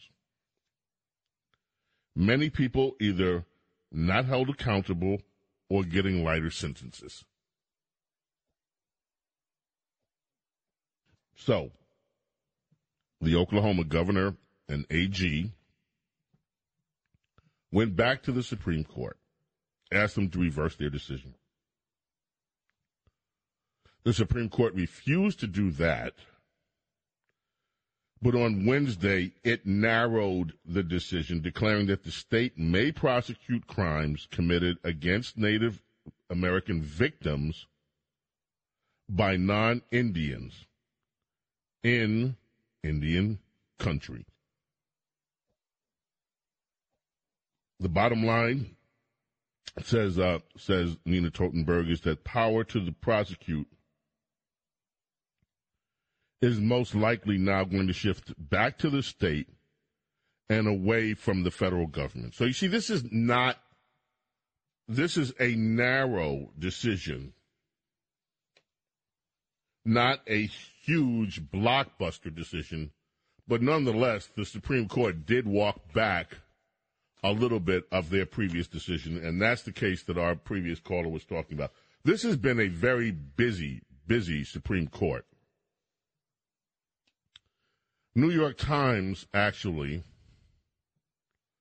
says that spurred by the Supreme Court, a nation divides along red and blue axis on abortion, climate change, guns, and much more, two Americas, one liberal, one conservative, are moving in opposite directions. Pressed by Supreme Court decisions diminishing rights that liberals hold dear and expanding those cherished by conservatives, the United States appears to be drifting apart into separate nations separate nations with diametrically opposed social, environmental, and health policies. Do you believe that? This is the two Americas thing. Do you believe that we are drifting into two Americas? The New York Times says, call these the disunited states. The most immediate breaking point is on abortion as about half the country will soon limit or ban the procedure while the other half expands and reinforces access to reproductive rights. But the ideological fault lines extend far beyond that one topic to climate change, gun control, LGBTQ, and voting rights. On each of these issues, the country's Northeast and West Coast are moving in the opposite directions from the midsection and the southeast, with few exceptions, like the islands of liberalism in Illinois, Colorado, and New Hampshire's streak of conservatism. Even where public opinion is more mixed, like in Ohio, Wisconsin, Georgia, North Carolina, and Texas, the Republican grip on state legislatures has ensured that the policies in those states conform with those of the reddest states in the Union rather than strike a middle ground. Now, that's just, I mean, really? Really? How about this? How about this? Even in states where opinion is mixed, like New York, where only New York City and Buffalo and maybe Rochester and Syracuse have Democrats running the show, but the rest of the state is red,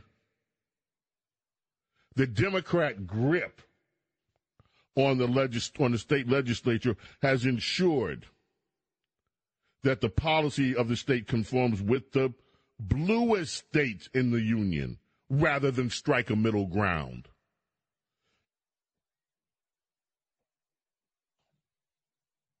See, it's always the Republicans, according to these people, that are the extremists that don't want the middle ground. Why in Texas, Why, they should just go along with the freaking liberals down there. Don't you understand? Well, anyway, where do you think all this is leading? Yeah, I had some people, I've seen the signs that, that say eventually, well, I don't even want to go there. I don't even want to put that in the universe. But are we moving in a on a course where they can where there can be no quote unquote coming together? I'd love to hear your take on that. Let's go to Essex County and John. John, welcome. You're on with Bo Snerdley, James Golden. It's our Saturday morning radio extravaganza. How are you, John? Good morning, Bo. I'm great. Thank you so much for taking my call. I love your show. It's radio as it should be. And um, forgive me if this has come up um, in prior programs, but on the matter of the New York Post, you know, there's much to be acclaimed about this paper. They've done a yeoman's job in months past about the Hunter Biden revelations and other things in the news. Mm-hmm, it has been a light of truth, but I'm sad to say I recently had to cancel my subscription. I canceled it three days ago. Why? Why? Why? There's a Mhm. disconnect. Look at the coverage of Donald Trump in reference to this farce of the January 6th committee. Unconstitutional, illegal, completely nefarious, unfair. I'm looking at the headline of the New York Post Wednesday, June 29th, 2022. Tyrant Trump. Pages 8 to 9. There's absolutely no questioning by the Post about the underlying unfairness of this committee. Headline Don cheered capital violence. Uh, here we go. Friday, July 1st. Yesterday, indict Don, Americans divided. Yesterday, July 1st, Douglas Murray, our friend from Great Britain, who now apparently is a resident of New York City. Congratulations, Mr. Murray. Time to retire tainted Trump. There's something going on here, Bo, and I hope the next time that an illustrious guest from the New York Post is on the program, and I know there are many, I greatly admire this woman, Miranda Devine. Oh, Miranda What is Devine is happening just here? Where is divine. this coming from? Well, number one, I wouldn't pose it to a guest that's a writer there because if this is happening, this is happening from a managerial position. So I think we'd have to talk to one of the managers of the New York Post to uh, to get an answer to it. I think you raise an interesting point and an interesting uh, line of questioning that we should ask. What's going on over here? I'll tell you one thing. This January 6th committee is a total farce. It is a whimsical farce. And yet the mainstream press is determined to make America take it seriously. This thing is so akin to a banana republic, to an old Soviet style inquisition, where you only have the state. The state has its witnesses, the state has its its procedures and the rules, and they alter those to make sure that they can get the decision that they want to get out of it. Anyone that has evidence to the contrary is ignored or not called upon. All of that has happened here. Nancy Pelosi has refused to let on the committee Demo- Republicans that would defend Donald Trump and defend his actions. Nancy Pelosi has refused to release information to Republicans or to the public about her own role in the security mishaps of January 6th. And let's face facts about what Liz Cheney and Adam Kinzinger are. They were known Trump haters before they ever came to this committee. Liz Cheney's out talking about, oh, Donald Trump is a blight on democracy and blah, blah, blah. Just like, shut up, Liz. No one wants to hear your partisan sniping anymore. And I think voters in Wyoming are going to show America what Republicans really think of Liz Cheney's Trump hate come November. This whole thing is an embarrassment to the way that true justice should work. It is like watching something take place in one of those banana republic where you had some junta that installs its henchmen and then holds a crime against the political enemies of the state. That is exactly what this January 6th thing looks like. It is a disgrace to the U.S. Congress. It is a disgrace to U.S. history. And Nancy Pelosi should be embarrassed, but she's not because she's too partisan to be embarrassed. John, I'll give you the last word on this. Bo, I agree with everything you said, and I thank you. My point is that Trump, is he perfect? Absolutely not. But he has singularly stood in the breach to prevent this country from going over the edge, and there's an effort to take him out. And unfortunately, a number of people in the quote unquote conservative world have bought into this, including some very influential people at the New York Post. And it's not right. Someone has to be asked the question why in public. Well, Thank you know, the New York Post also has an ownership connection to who? Murdoch, Rupert Murdoch. Mm-hmm. Okay, John, thank you for the call. Appreciate it so much. Thank you so much. Tony in Orange County. Welcome to WABC Saturday Morning Radio Extravaganza with James Golden, A.K. Stern. Hey, remember, Larry Kudlow comes on after this show. You're going to want to keep it here all day and later tonight, Cousin Brucey. Tony, what's on your mind? Hey, I was just listening to your show. Very smart and well spoken. Uh, uh, what I not like me, I'm not well spoken. Oh, uh, come on. but uh, I keep hearing that uh, the American people, that Biden and the administration, they're out of touch with the American people. I disagree with it. They know what's going on and they don't care. They want to destroy America any way they can, whether it's letting people come over the border, uh, drugs, marijuana, you name it. They don't care, and that's their agenda. I don't care you can criticize Eric Adams, Hochul, Kamala Harris, whoever's in charge of the uh, Democratic Party is laughing. These people are doing exactly whether they're incompetent or smart. They're destroying the cities, like New York City. What are we supposed to do as an ordinary citizen? Nothing. Don't go to well, what city. we're supposed to My do. wife no, no. doesn't want. Your wife doesn't want to what? Come into the city, Tony? No, that that's correct. We used to go uh, down to uh, Arthur Avenue once in a while, and and now all of a sudden, nope, don't go. May get punched in the head, may get shot. Who knows? See, this is the problem that Mayor Adams has. Mayor Adams ran on this idea that he was going to come in Mr. Law and Order, going to clean up the crime problem in New York, and the crime problem has exactly done the opposite. It has exacerbated under Mayor Adams' lack of leadership. This is a guy who, to destroy America. Ed- Eric Adams is the ideal person to do nothing. Kamala Er- Harris is the ideal person to do nothing. Better, but Buttigieg there, there, Newsom, Lightfoot. Oh no no no! Don't say that about Mayor Pete. Mayor, you're talking about Mayor Pete Buttigieg. No no no! Mayor Pete Buttigieg just announced that he's going to spend a, a bunch of millions of your dollars to root out racist highways. I'm not Right. kidding. He's going to root out highways that were built by racism, or whatever that means. Uh, you know, I, I hate to be jumping around. I, I, I wrote down some stuff. Listen, you know, when you talk about the Democratic Party and the uh, Republican Party, uh, the Republicans can't compete with the Democrats. They're, they're sick, evil, and twisted, underhanded. The way I look at it now, there's two groups of uh, creatures in the swamp. They live and feed off each other. One feeds off the other more, making them the weaker group. That's the Republicans. They can't compete with the Democrats. I, I don't know why. I used to listen to uh, Lou Dobbs. Dobbs always cr- uh, criticizes the Republicans. What happened? Well, let me tell you something, Tony, and thank you for the call, my friend. So appreciated. Want to hear from you again. Uh, Tony, let me tell you this about the Republican Party. We, we, those of us that are conservatives, very often criticize the Republican Party.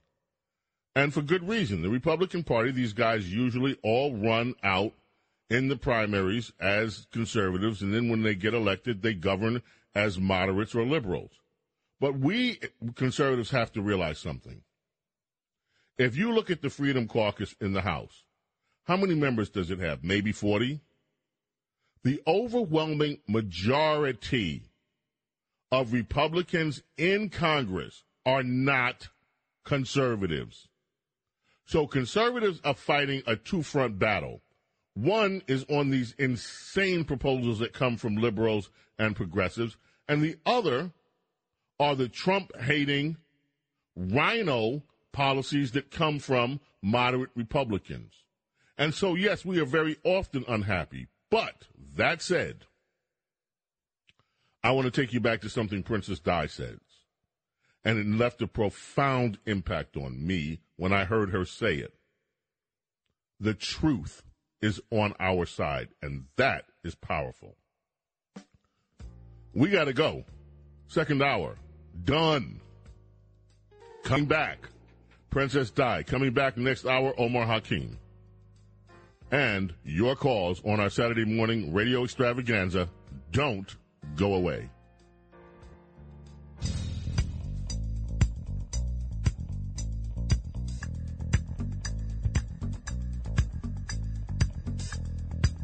It's James Golden, aka Bo Snerdley, on 77 WABC, the crown jewel of American radio.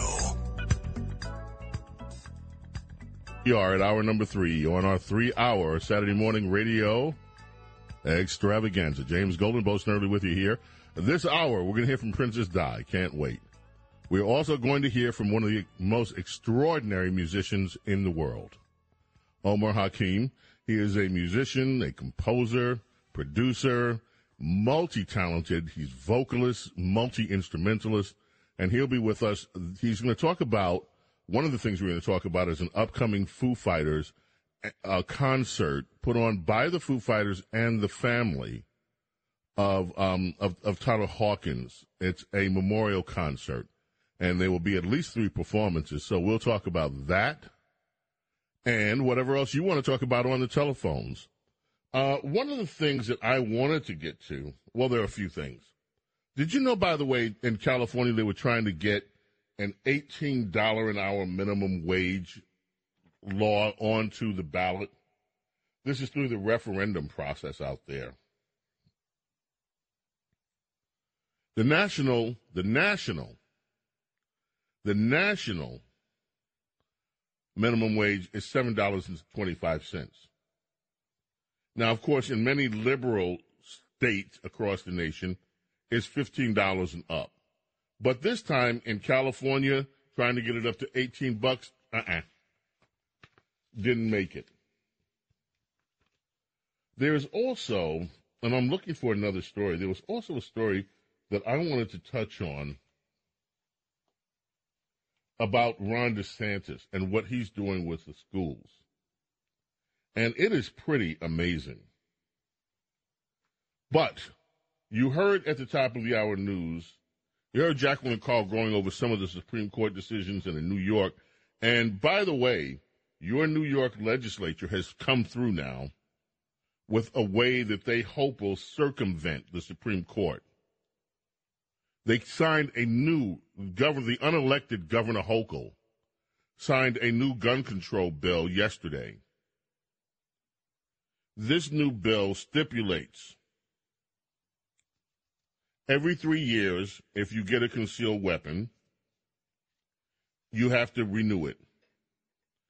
And get this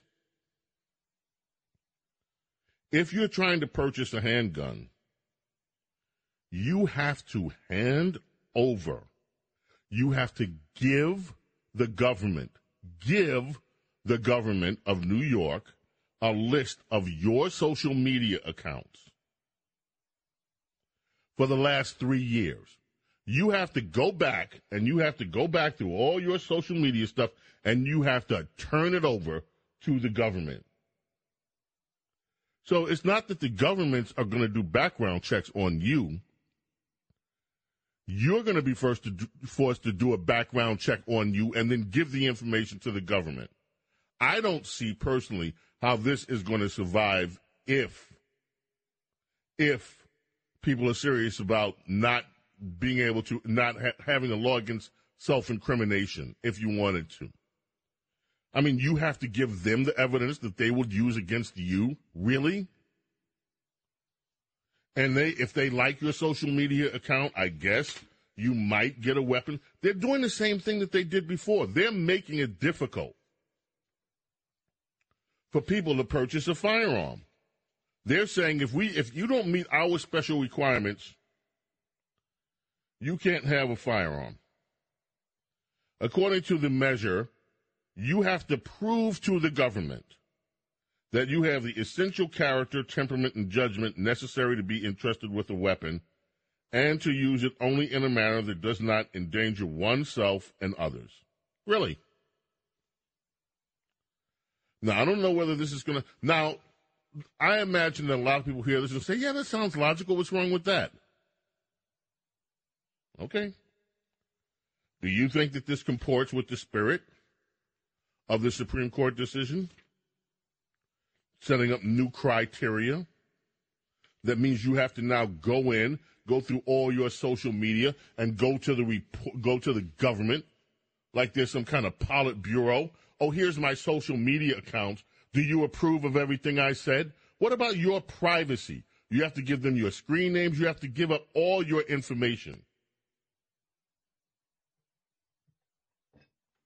I tell you, these people are excessive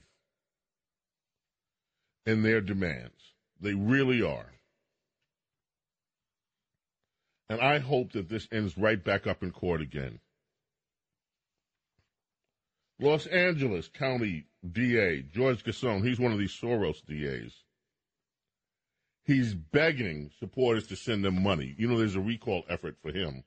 He's another one of these that lets the criminals back on the streets to murder, rape, and pillage the citizens, all in the name of equity and racial something or another that makes absolutely no sense whatsoever. The Recall George Gascon campaign in mid June was very close to collecting the 567,857 signatures it needs to put recall on the ballot. So hopefully that won't be deterred.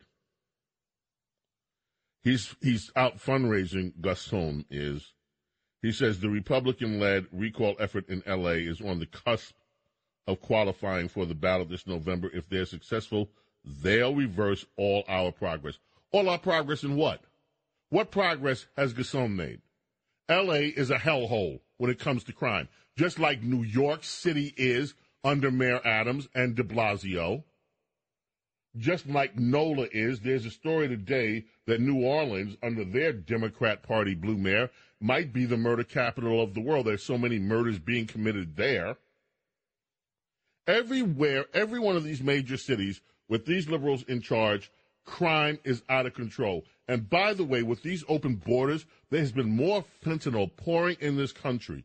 There was another huge bust of fentanyl the other day. That followed one last week where these guys had millions of dollars worth of fentanyl they got busted. I think this was on the West Coast. I'm not 100% sure about that, though. They got busted, and within a day, they were out of jail.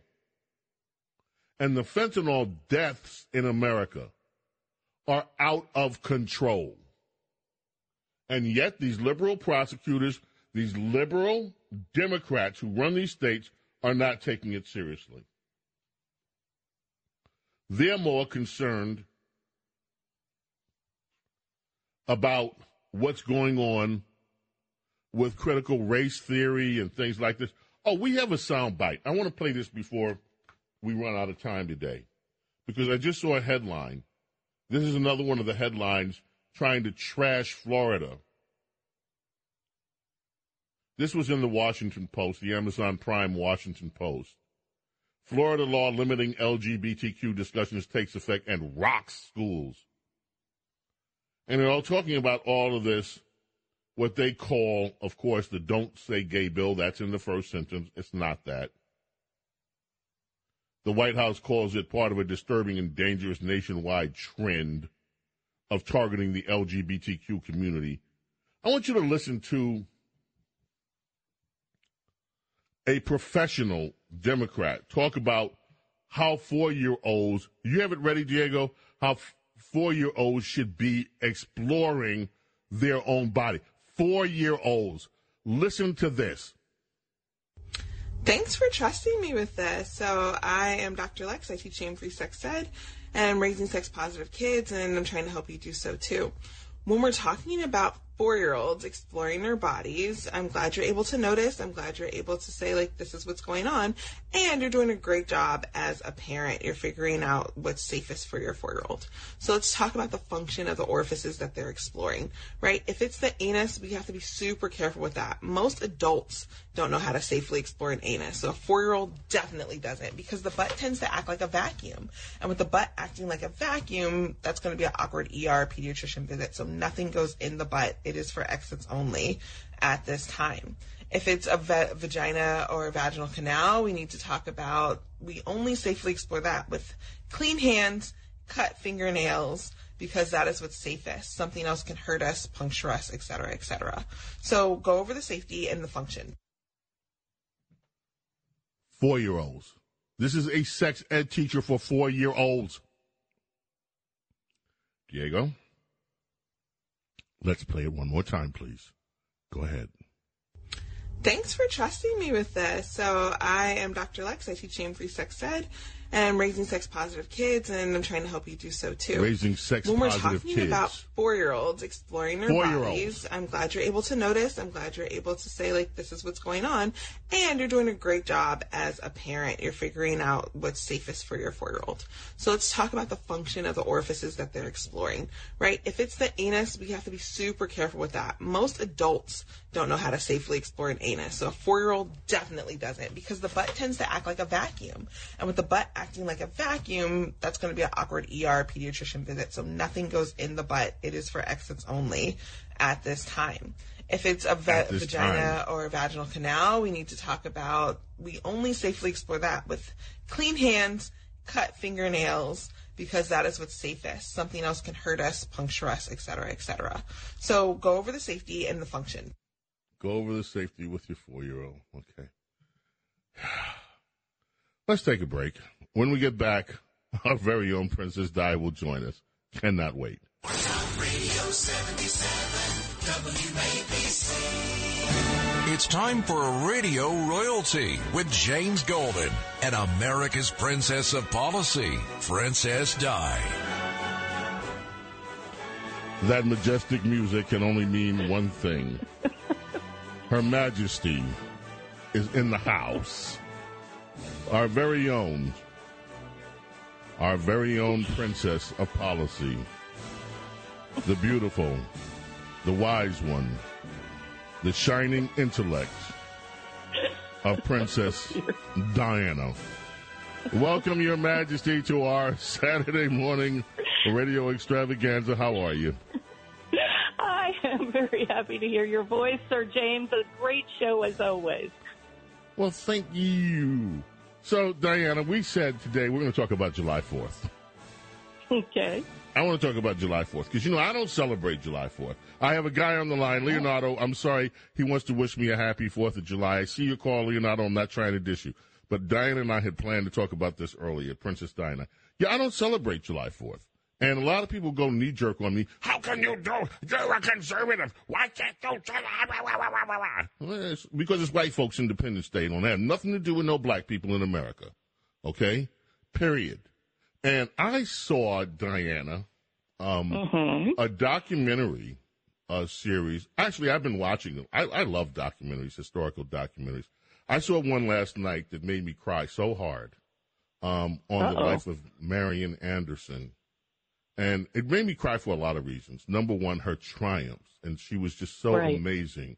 And then also what she had to go through in this country, her country, while she goes over to Europe and she's treated like royalty. She's treated so beautiful because she's so talented, except of course in Nazi Germany and places like that. But all the rest of her around, she's treated like she should be, like this amazing talent. And then when she comes back to America, she's treated like SHI, you know what. Um, but still, she perseveres anyway. She achieves anyway, which is what I love. Um, and but then I saw a documentary on, of all places, I know PBS. I know, I know PBS about Benjamin Franklin. It's the Ken Burns documentary. And I was in between fascinated and feeling proud, and then at some points just being very angry. Benjamin Franklin, unapolog- unapologetic slave owner, hated black people until the very end of his life when all of a sudden he turns into an abolitionist. Um, and all of these things have just been, you know, I've been bubbling up with this stuff for, I've never celebrated July 4th because when I started as a kid, I started reading history and I always felt left out. It's like, no, no, no, this part of history is not from, this is not about me. This is not about my family. This isn't about the people that I know. This is about the, and by the way, I love that other people celebrate July 4th. I am grateful for America. I think America is the best nation on the planet. But I also think we have to be honest about our history. Okay, I'm through. What do you think? Diana? Did we lose Princess Di? I may have scared her off. I'm so sorry if I scared her off. But anyway, that's what I think about July 4th, folks. And I can't wait to hear what uh, Princess Di's response is to all of this. So we're trying to get her back on the line right now. And I will assume that we'll know in a moment or two if indeed we have her. I do recommend that Ben Franklin uh, documentary. It is fascinating. Parts of it are fascinating. This is a man who, again, like Thomas Jefferson, complex individuals, but came from nothing and worked his way into being, at the time, the most internationally renowned American of that time period. And without him, we would not have the America that we do. Princess Di, we lost you. You're back. Yes, I am. And I was saying, you couldn't hear me, that I don't disagree with a word you've said. I have a little bit of a different perspective that I respectfully offer to you on this on this weekend. And one of the things I want to do is first read the sentence that was not true for anybody when it was written, which is we hold these truths to be self evident that all men are created equal, that they are endowed by their Creator with certain unalienable rights, that among these are life, liberty, and the pursuit of happiness. This was a revolutionary sentence in the history of mankind. And it wasn't true for the people who signed the do- Declaration on July 4th, 1776. They were not at liberty. They could not pursue happiness. It wasn't true for any category of human being, and especially not true for the slaves, that the people who were enslaved by the very people who wrote this sentence. And one of the reasons I continue to celebrate, the more I know about America, its flaws and its, its strengths, is because of that sentence, and I believe it was divinely inspired. And as Martin Luther King called it, it was a promissory note. It was a check that 100 plus years later, Martin Luther King came and marched to cash that check. The Emancipation Proclamation was signed in 1863. He came to Washington for his uh, deliver his "I Have a Dream" speech, a hundred years later. And he he acknowledged that sentence, in fact, that this was a promise that every American was to fall heir to. It was a promise that all men, black men as well as white men, notice he doesn't say women, would be mm-hmm. guaranteed the unalienable rights of life, liberty, and the pursuit of happiness.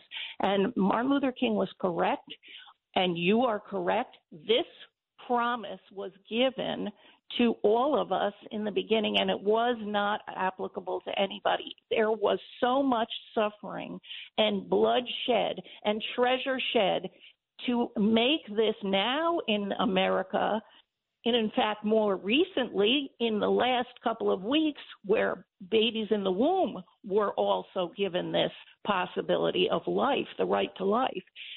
So, in my view, this sentence is worth celebrating. It's the birth of our nation officially, but this particular sentence, which has called our people to the greatest ideas in human history, to claim it as our own, that we have this God given right.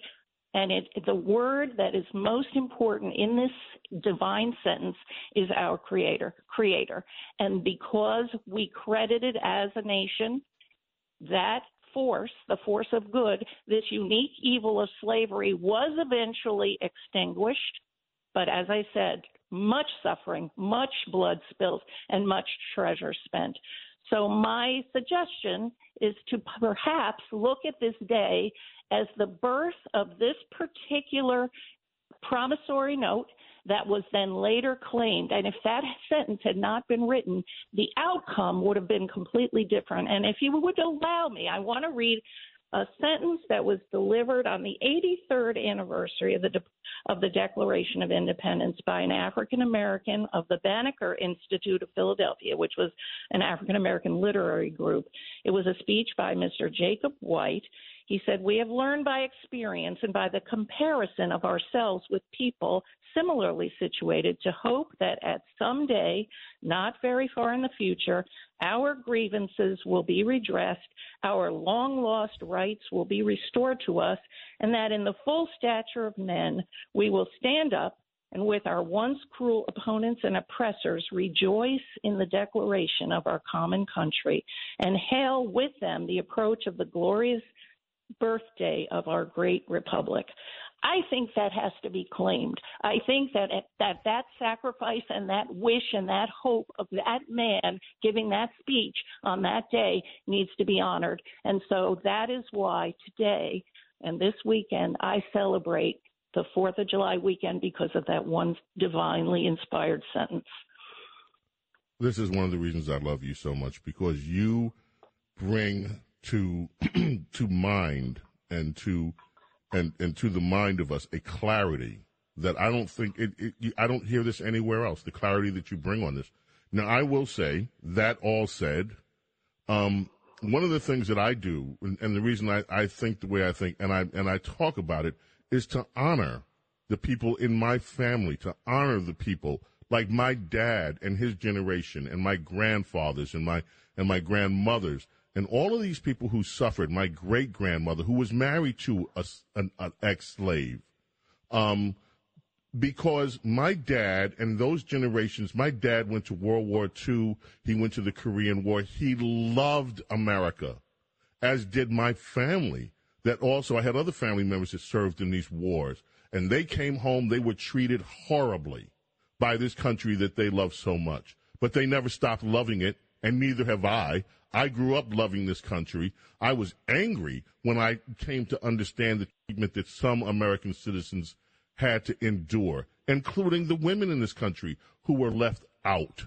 Who, who, but at the same time, I've always revered the fact that the founders of this country, despite their own personal flaws, and by the way, that unalienable rights, that was Benjamin Franklin's edit to this doc, to this document. Um, but what America did that no other nation did was turn the tide from monarchy and feudalism to one where a republic was enacted that could actually help overcome the flaws of man. It was politically impossible at the time of our finding uh, of our founding to address the issue of slavery. It wasn't going to happen. If if that had been pressed to the, we would have lost all of the southern states. Period. There would be no constitution. There would be no America. There would be there would not be a nation that could eventually turn the tide of humanity toward what is right. And so sometimes we have to take a longer view of history. And I do. One of the reasons I love this country is that this country is so unique that America has given so much to the world, has given more freedom to more people than any other nation in the history of mankind. And that's something that we should honor and treasure. But I also just think that for me, I need to honor and treasure my bloodline. And, and so that the kids that come after me can understand what my father and his generation sacrificed to this country that they love so much too. And I join you in that honoring. I just want to say that this long struggle is one of the reasons that I am so optimistic because I don't have any use for the people who say, What's the use? All of the people who nowadays have political analysis that, oh, we're losing this and we're losing the culture. You look back at how long that that battle was fought, thousands of years, and then in this in this country, hun, over hundred years. That that there is no reason for us ever to give up the fight for freedom, for liberty, for all man, including all women, all in the womb, all in in created by the Creator. And so I join you in that honoring. And let me just say this we owe so much to Rush. Yes. I'm sorry.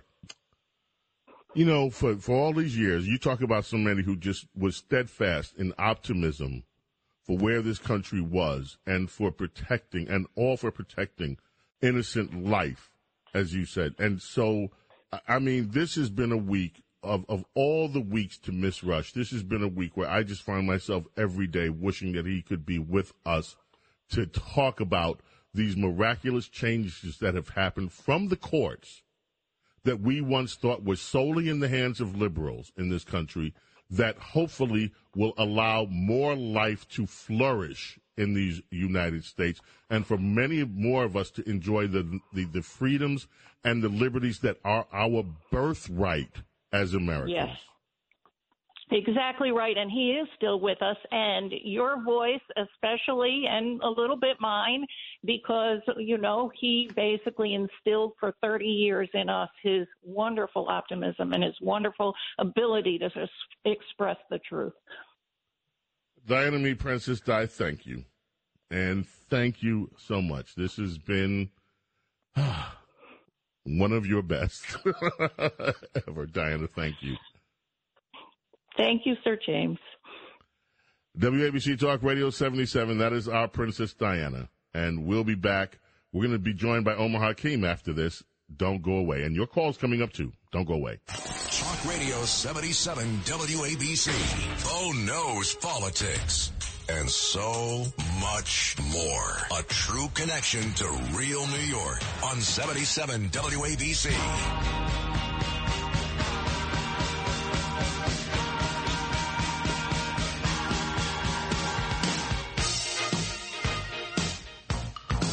Welcome back. WABC Talk Radio 77 in New York. James Golden, aka Snerdley, here with you. It is my distinct pleasure to introduce many of you to a man that you have heard for decades, but maybe not known. Omar Hakim is here. If you listen to that drum track on David Bowie's Let's Dance, it is iconic. On so many hits, so many artists.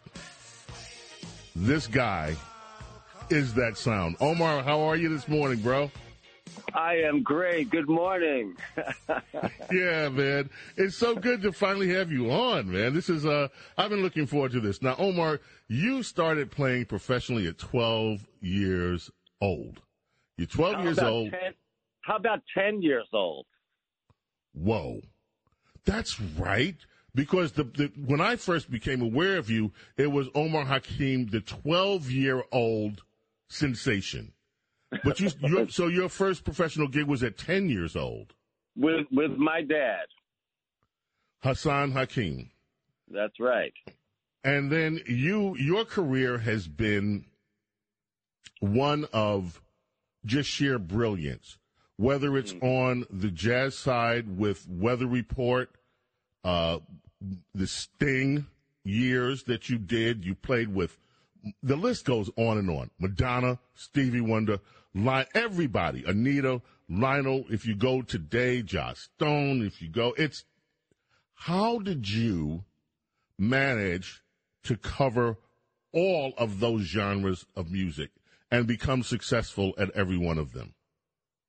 Wow. Well, I what happened when I was young, I realized that I didn't want to be typecast stylistically as a musician, as a drummer. I didn't want people to think of me as just a rock drummer or just a jazz drummer or just a R&B drummer. You know, in New York City, when you're trying to uh, make it as a musician, uh, particularly if you're interested in um, working in recording studios, um, one of the things that I learned to do early on is not say no to a gig. when when they call, the answer is always yes. Once once I got a call from some guys in Brooklyn, some uh, Jamaican guys that had a reggae band. Now, I wasn't, I loved reggae music, but I didn't really have experience playing reggae music around 15 to 16 years old. But when they called, the guy says, Hey, man, can you play reggae? I said, Yes. I, I can play reggae. I hung up that phone and went right to the record shop and got and bought every reggae record I could get my hands on and studied that whole week because that is survival in New York City, right? Mm-hmm. Um, and and that is how I sort of immersed myself in a lot of different styles of music, and it's really because I just loved music so much. I was obsessed as a kid with music, with listening to records. So for me, you know, playing jazz with my dad that was sort of like the first musical language I learned. But with my friends, we're playing the R and B and funk and rock hits of the day. So I was getting this steady diet of all of these styles. And and and as a kid, I was a sponge, and I think that as I matured on the instrument, all of these um, language cues became part of my style. Right. And so, what was your big break? Mm. My big break was uh, at 16 years old. Uh, I stumbled into an audition for Patti LaBelle and her group LaBelle, and she hired me on the spot at the audition, audition at 16 years old. Blew my mind. Wow. Uh, and um, and then I also though before that uh, at 15 years old, I did my first tour in an opening band. Uh, the artist's name was Jay Mason. Jay Mason, yeah. The music director was a brilliant musician from Jamaica, Queens, New York, named Denzil Miller, uh, who took me under his wing and took me on my first tour of America. And that tour in 1974, we were opening for a brand new band that just got signed to RCA Records called Hall and Oates. Whoa. and it was amazing to watch those guys every night. A part of that tour was also a really fun 50s band called Sha Na Na. Everybody remember Sha Na Na? oh, yeah. They were hysterical. But also, uh, we played, we opened for um, I think we did gigs at Sly. I remember doing opening a couple of gigs at Sly. Uh, we did gigs with a West Coast band called Cold Blood. Oh, they were incredible. An, an incredible band that uh, a lot of the members of that band eventually ended up in Tower of Power. So I was getting a really, at, at 15 years old, I was exposed uh, to the professional on the road life and uh, of course, playing every night in that context makes you very strong because you know these these rock and roll shows, you know, they go on, man, for hours. you know, it's like okay, you you get it together real fast. I want to talk to you about, with the limited time we have, about Sting and about Weather Report and all that. But sure. the purpose of the call was mm. to talk about this upcoming gig that you are going to be part of, and that mm-hmm. is for one of your friends uh, Taylor Hawkins. Can you tell That's us right. what's going on with that? Yeah. Um, uh, my dear friend Taylor Hawkins, who's the drummer for the band The Foo Fighters, passed away a couple of months, as most people know, because it was in the news, it was everywhere, and it just really crushed us, man. Um, I got a call from Dave Grohl um, soon after that. In fact, like he and I are pretty much in touch all the time anyway as friends. Um, and I played on their last record, Medicine at Midnight. Uh, we had a lot of fun together in the studio.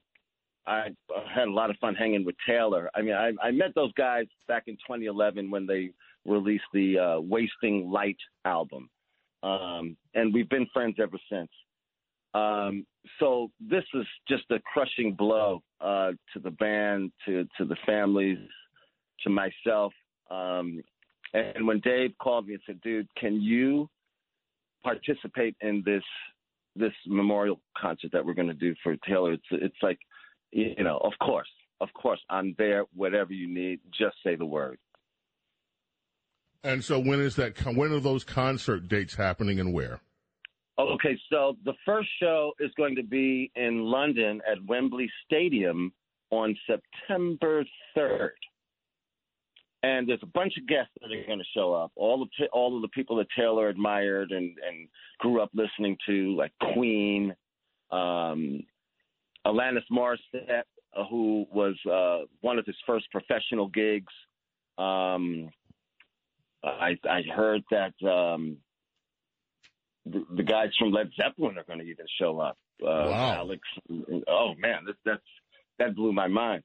Um, Nile Rodgers is going to show up. Uh, Chrissie Hynde will be there. Uh, Dave told me um, Paul McCartney might even come uh, to the London gig. Um, it's just it's like a star-studded uh, cast and, and crew of people who love Taylor and who Taylor loved. Uh, and then the next show is a show on this side of the pond in Los Angeles at the Kia Center, I believe is the name of the venue in Los Angeles. Yeah. Uh, and it's going to be the 26th and 27th. They just added a second show to that because the first one sold out so quickly.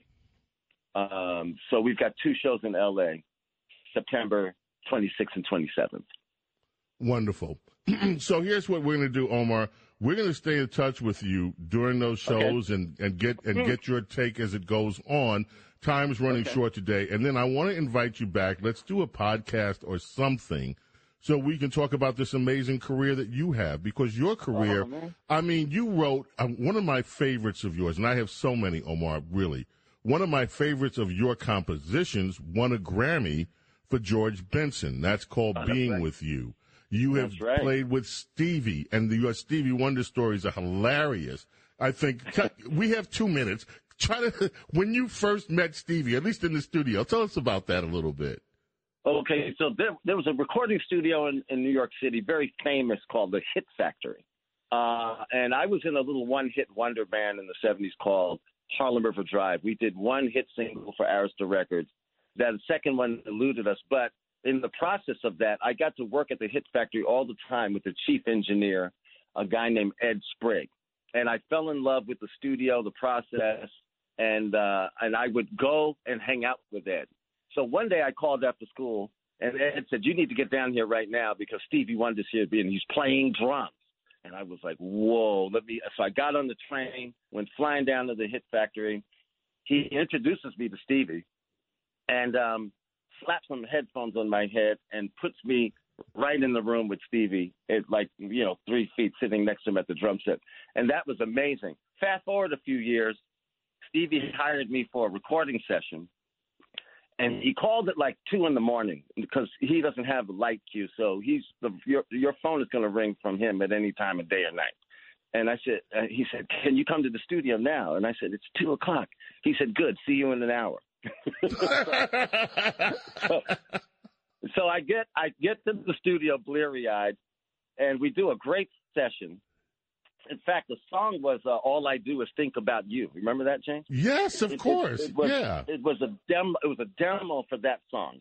So we get done at about seven in the morning, and so Stevie says to me, "Omar, uh, how are you going to get home?" Because I'm I, I'm like 19. I didn't have a car at the time, and I said, "Well, I guess I'll just take the, the bus and the train like I did to come." He goes, "Yeah, you know, I would drive you home, man, but the last time I tried to do that, I almost got us all killed." and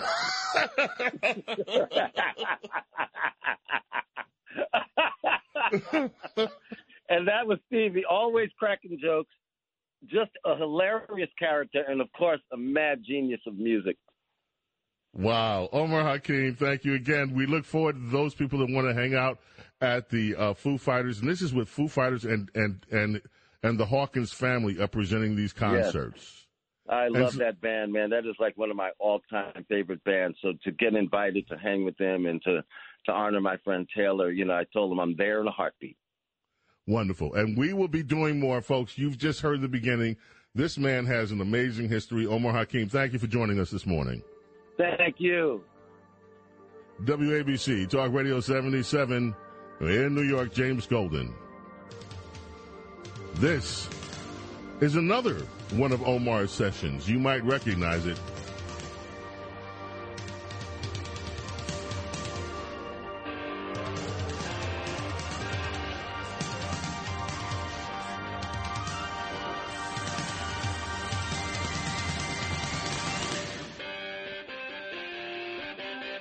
Dire Straits, Money for Nothing, takes us into the break. Coming out of the break, your calls will take us home. If you're on hold, stay on hold. We're going to get to as many of you as possible on this, our Saturday morning radio extravaganza. Coming right back. Oh Bo knows politics and so much more. A true connection to real New York on 77 WABC.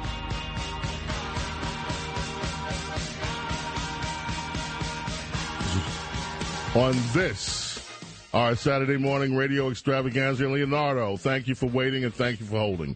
How are you this morning? I'm doing well, King Bo. This show is just rocking, unbelievable. You got Mark Levin, Omar Ha- Ha- Hakim, and Princess Di. All talk about diversity. It's like unbelievable. Uh, I just wanted to say my dad was a certified public accountant, a CPA. But as far as I'm concerned, you are King Bo. You have a doctorate in cultural patriotic Americanism. Uh, there's Wow. music, there's comedy, there's music, there's comedy, there is excellent uh, conservative political po- political talk. I, I think I'm going to have to talk to Mr. John Catsimatidis to get you more hours and a promotion, more money. Thank you, Leonardo. What a lovely thing to say. I appreciate that, man. I'm glad you dig what we're doing here. Thank you so Yeah. so very much. Look, we got to grab wanna- you. If you have a point, you got to make it quick because I got to get on some other calls. Time is fleeing. Okay, we're gonna go next. Where, guys, pick one and let's see where you go. I'll follow you. Where do we go next? Let's go to Ken in Long Island. Ken, Long Island. Welcome, WABC Talk Radio 77. How are you, Ken? Good. Um, and right back at you. I had a question about um, in Colorado the recent primary with Tina Peters. I don't know if you're aware of it or not, but she was a clerk and recorder, and she had made some backup uh, file on a hard drive. Um, and there's a federal law that- that says the 2020 election they have to keep the records for 22 months, but um, Janet Griswold had deleted the files. Then they uh, put phony charges uh, against Tina, and she had a $500,000 bail. She was a Gold Star mother, and uh, they don't want her to be in the primaries. I mean, in the election in November. Your take? trichonology. And we are just only seeing the beginning of the trichonology that is going to be in the 2022 elections and the 2024 elections. Steve in Jersey City, New Jersey. Hi, welcome. WABC Talk Radio 77. Uh, hi, Mr. Goldman. I loved your interview with Omar. I'm a bassist. I'm 58. Uh, I worked with Shirley Alston Reeves, Laura Branigan, Debbie Gibson, blah, blah, blah. Uh, I never met Omar, but I've worked with his wife, Rachel Z. And Oh. you want to you want to hear talent. Rachel Oh, Z is one of the most amazing keyboard pianists on God's Mind-blowing. earth. She is mind blowing. I played with her on an album about 25 years ago, and it was a Christmas album for a bunch of bands in Jersey. It was like a charity thing. And the um, engineer, Dave, he said to Rachel, uh, he said, What Christmas song would you like to do? She says, uh, Silent Night. And he goes, Okay, do it. And she did a jazzed up version that would, would just blow your mind. I mean, I, and she just did it on the spot. She's amazing. like, I, I, my jaw dropped. My jaw dropped. You know, so you got some serious talent there. Omar and Rachel, they, uh, have they done an album together yet? Yes, they have, and they had. In fact, they have a jazz trio called the Trio of Oz, and you can find several recordings with with them. And um, you know, they do amazing work together. They're just outstanding musicians. They're both of them are incredible. Steve, thank you so much for the call. Let us go to Morris County, New Jersey, and Ann. Ann, welcome. WABC, on with James Golden. It's our Saturday morning radio extravaganza. Oh, hi, hi, how you doing, James? Um, just a quick thing I wanted to mention.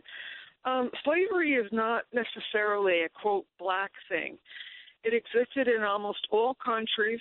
Um, biblically, it is noted uh, that the Jews were slaves for hundreds of years under those pharaohs. Um, it's noted in the New Testament in the Roman Empire. Um, I recently read a biography on St. Patrick, and he was brought to Ireland as a slave, so it existed in Europe. Um, it currently exists in many Middle Eastern uh, Muslim countries and also in human trafficking all over the world. So, you know, just to note that it's not necessarily a black thing. Absolutely, and it, it, you are so right. But I want to add one thing to that, and this is the horror of the transatlantic slave trade. When you mention slavery as being existent in, let's say, in Israel with the Israel, we know, yes, and believe me, that's what Passover, that's what Moses, all of that is all about the freeing of the slaves. Here's what was different about the slave trade to America and in the West Indies chattel slavery. Families were, uh, in, in the other slaveries that you're talking about, families were allowed to stay together. There were people were allowed to maintain their own religious beliefs and their own family structures. That did not happen. And that's what made this transatlantic slave slavery that America suffered for so devastating to the point that the residual impact on culture is still being felt. But you are absolutely right. And I will say one more thing. If you look at every nation on the face of the earth, every single nation has their own horror stories because horror is something that humans do to each other. America, our left keeps going on and on about the horrors that happen here in America. You don't see that in China. You don't see that in Japan. You don't see that in Russia. You don't see that in Europe. You don't see that in Germany, even though you could. We have to stop blaming everything for today on what happened yesterday. I'm not saying get rid of your history. As I noted earlier, it is important to keep your history, but it's also important to live in the day. Carpe diem. Let's go to Ernest in Rockland County. How are you? Ernest, Rockland County. Going once, going twice. Sir, you you are a treasure, and I appreciate your time. That lady's absolutely right. I I met Mark Levin. I shook his hand and I gave him a bottle of apple cider vinegar, and he's a great man. Mr. Golden, I mentioned last time that we spoke that there was the U.S. Marshal Service must arrest Chuck Schumer under. I remember. Yes, sir. Under New York law. Okay, don't repeat it. Just give me an update if you can, because I got to get one more call in here. No, I'll tell you what, Ernest, I want you to hold on, because I want you to have time to explain this to people. So you give us a call back next week. We'll get you when we have a little bit more time. This is important. I will, sir. God bless Thank you and you. thank you. All right, Peter, you get the last word from the Bronx. Hi, Bo. It's important to remember history, to learn from it, and not to ruminate on it. Um, I also emailed you about a book that I wrote, and I was a guest on Frank's show about it, but that's another topic altogether. But great having Omar Hakim on. There's another drummer from the 80s like him named Tony Thompson. I don't know if you're aware of Oh, him. Oh, heck yeah, Tony Thompson. Oh, yeah. Oh my God, great drummers. Um, I got to see Omar Hakim with David Bowie in the '80s. Peter Frampton was the guitarist. One of the greatest musical nights I ever had at Giant Stadium back in Love the it. Thank you, I Peter. emailed you. I emailed you about my book on all the Okay. social media, Instagram, if you want to check it out. I was on Frank's show on June. 15th. Got it, got it, got it. And we got to run here. Thank you, ladies and gentlemen. Another three hours come, go very quickly here. Remember, remember, Lawrence Kudlow up next. Cousin Brucey Tonight Music Radio. May God bless and protect each and every one of you and your families. We'll be back Monday. See you then. Bye.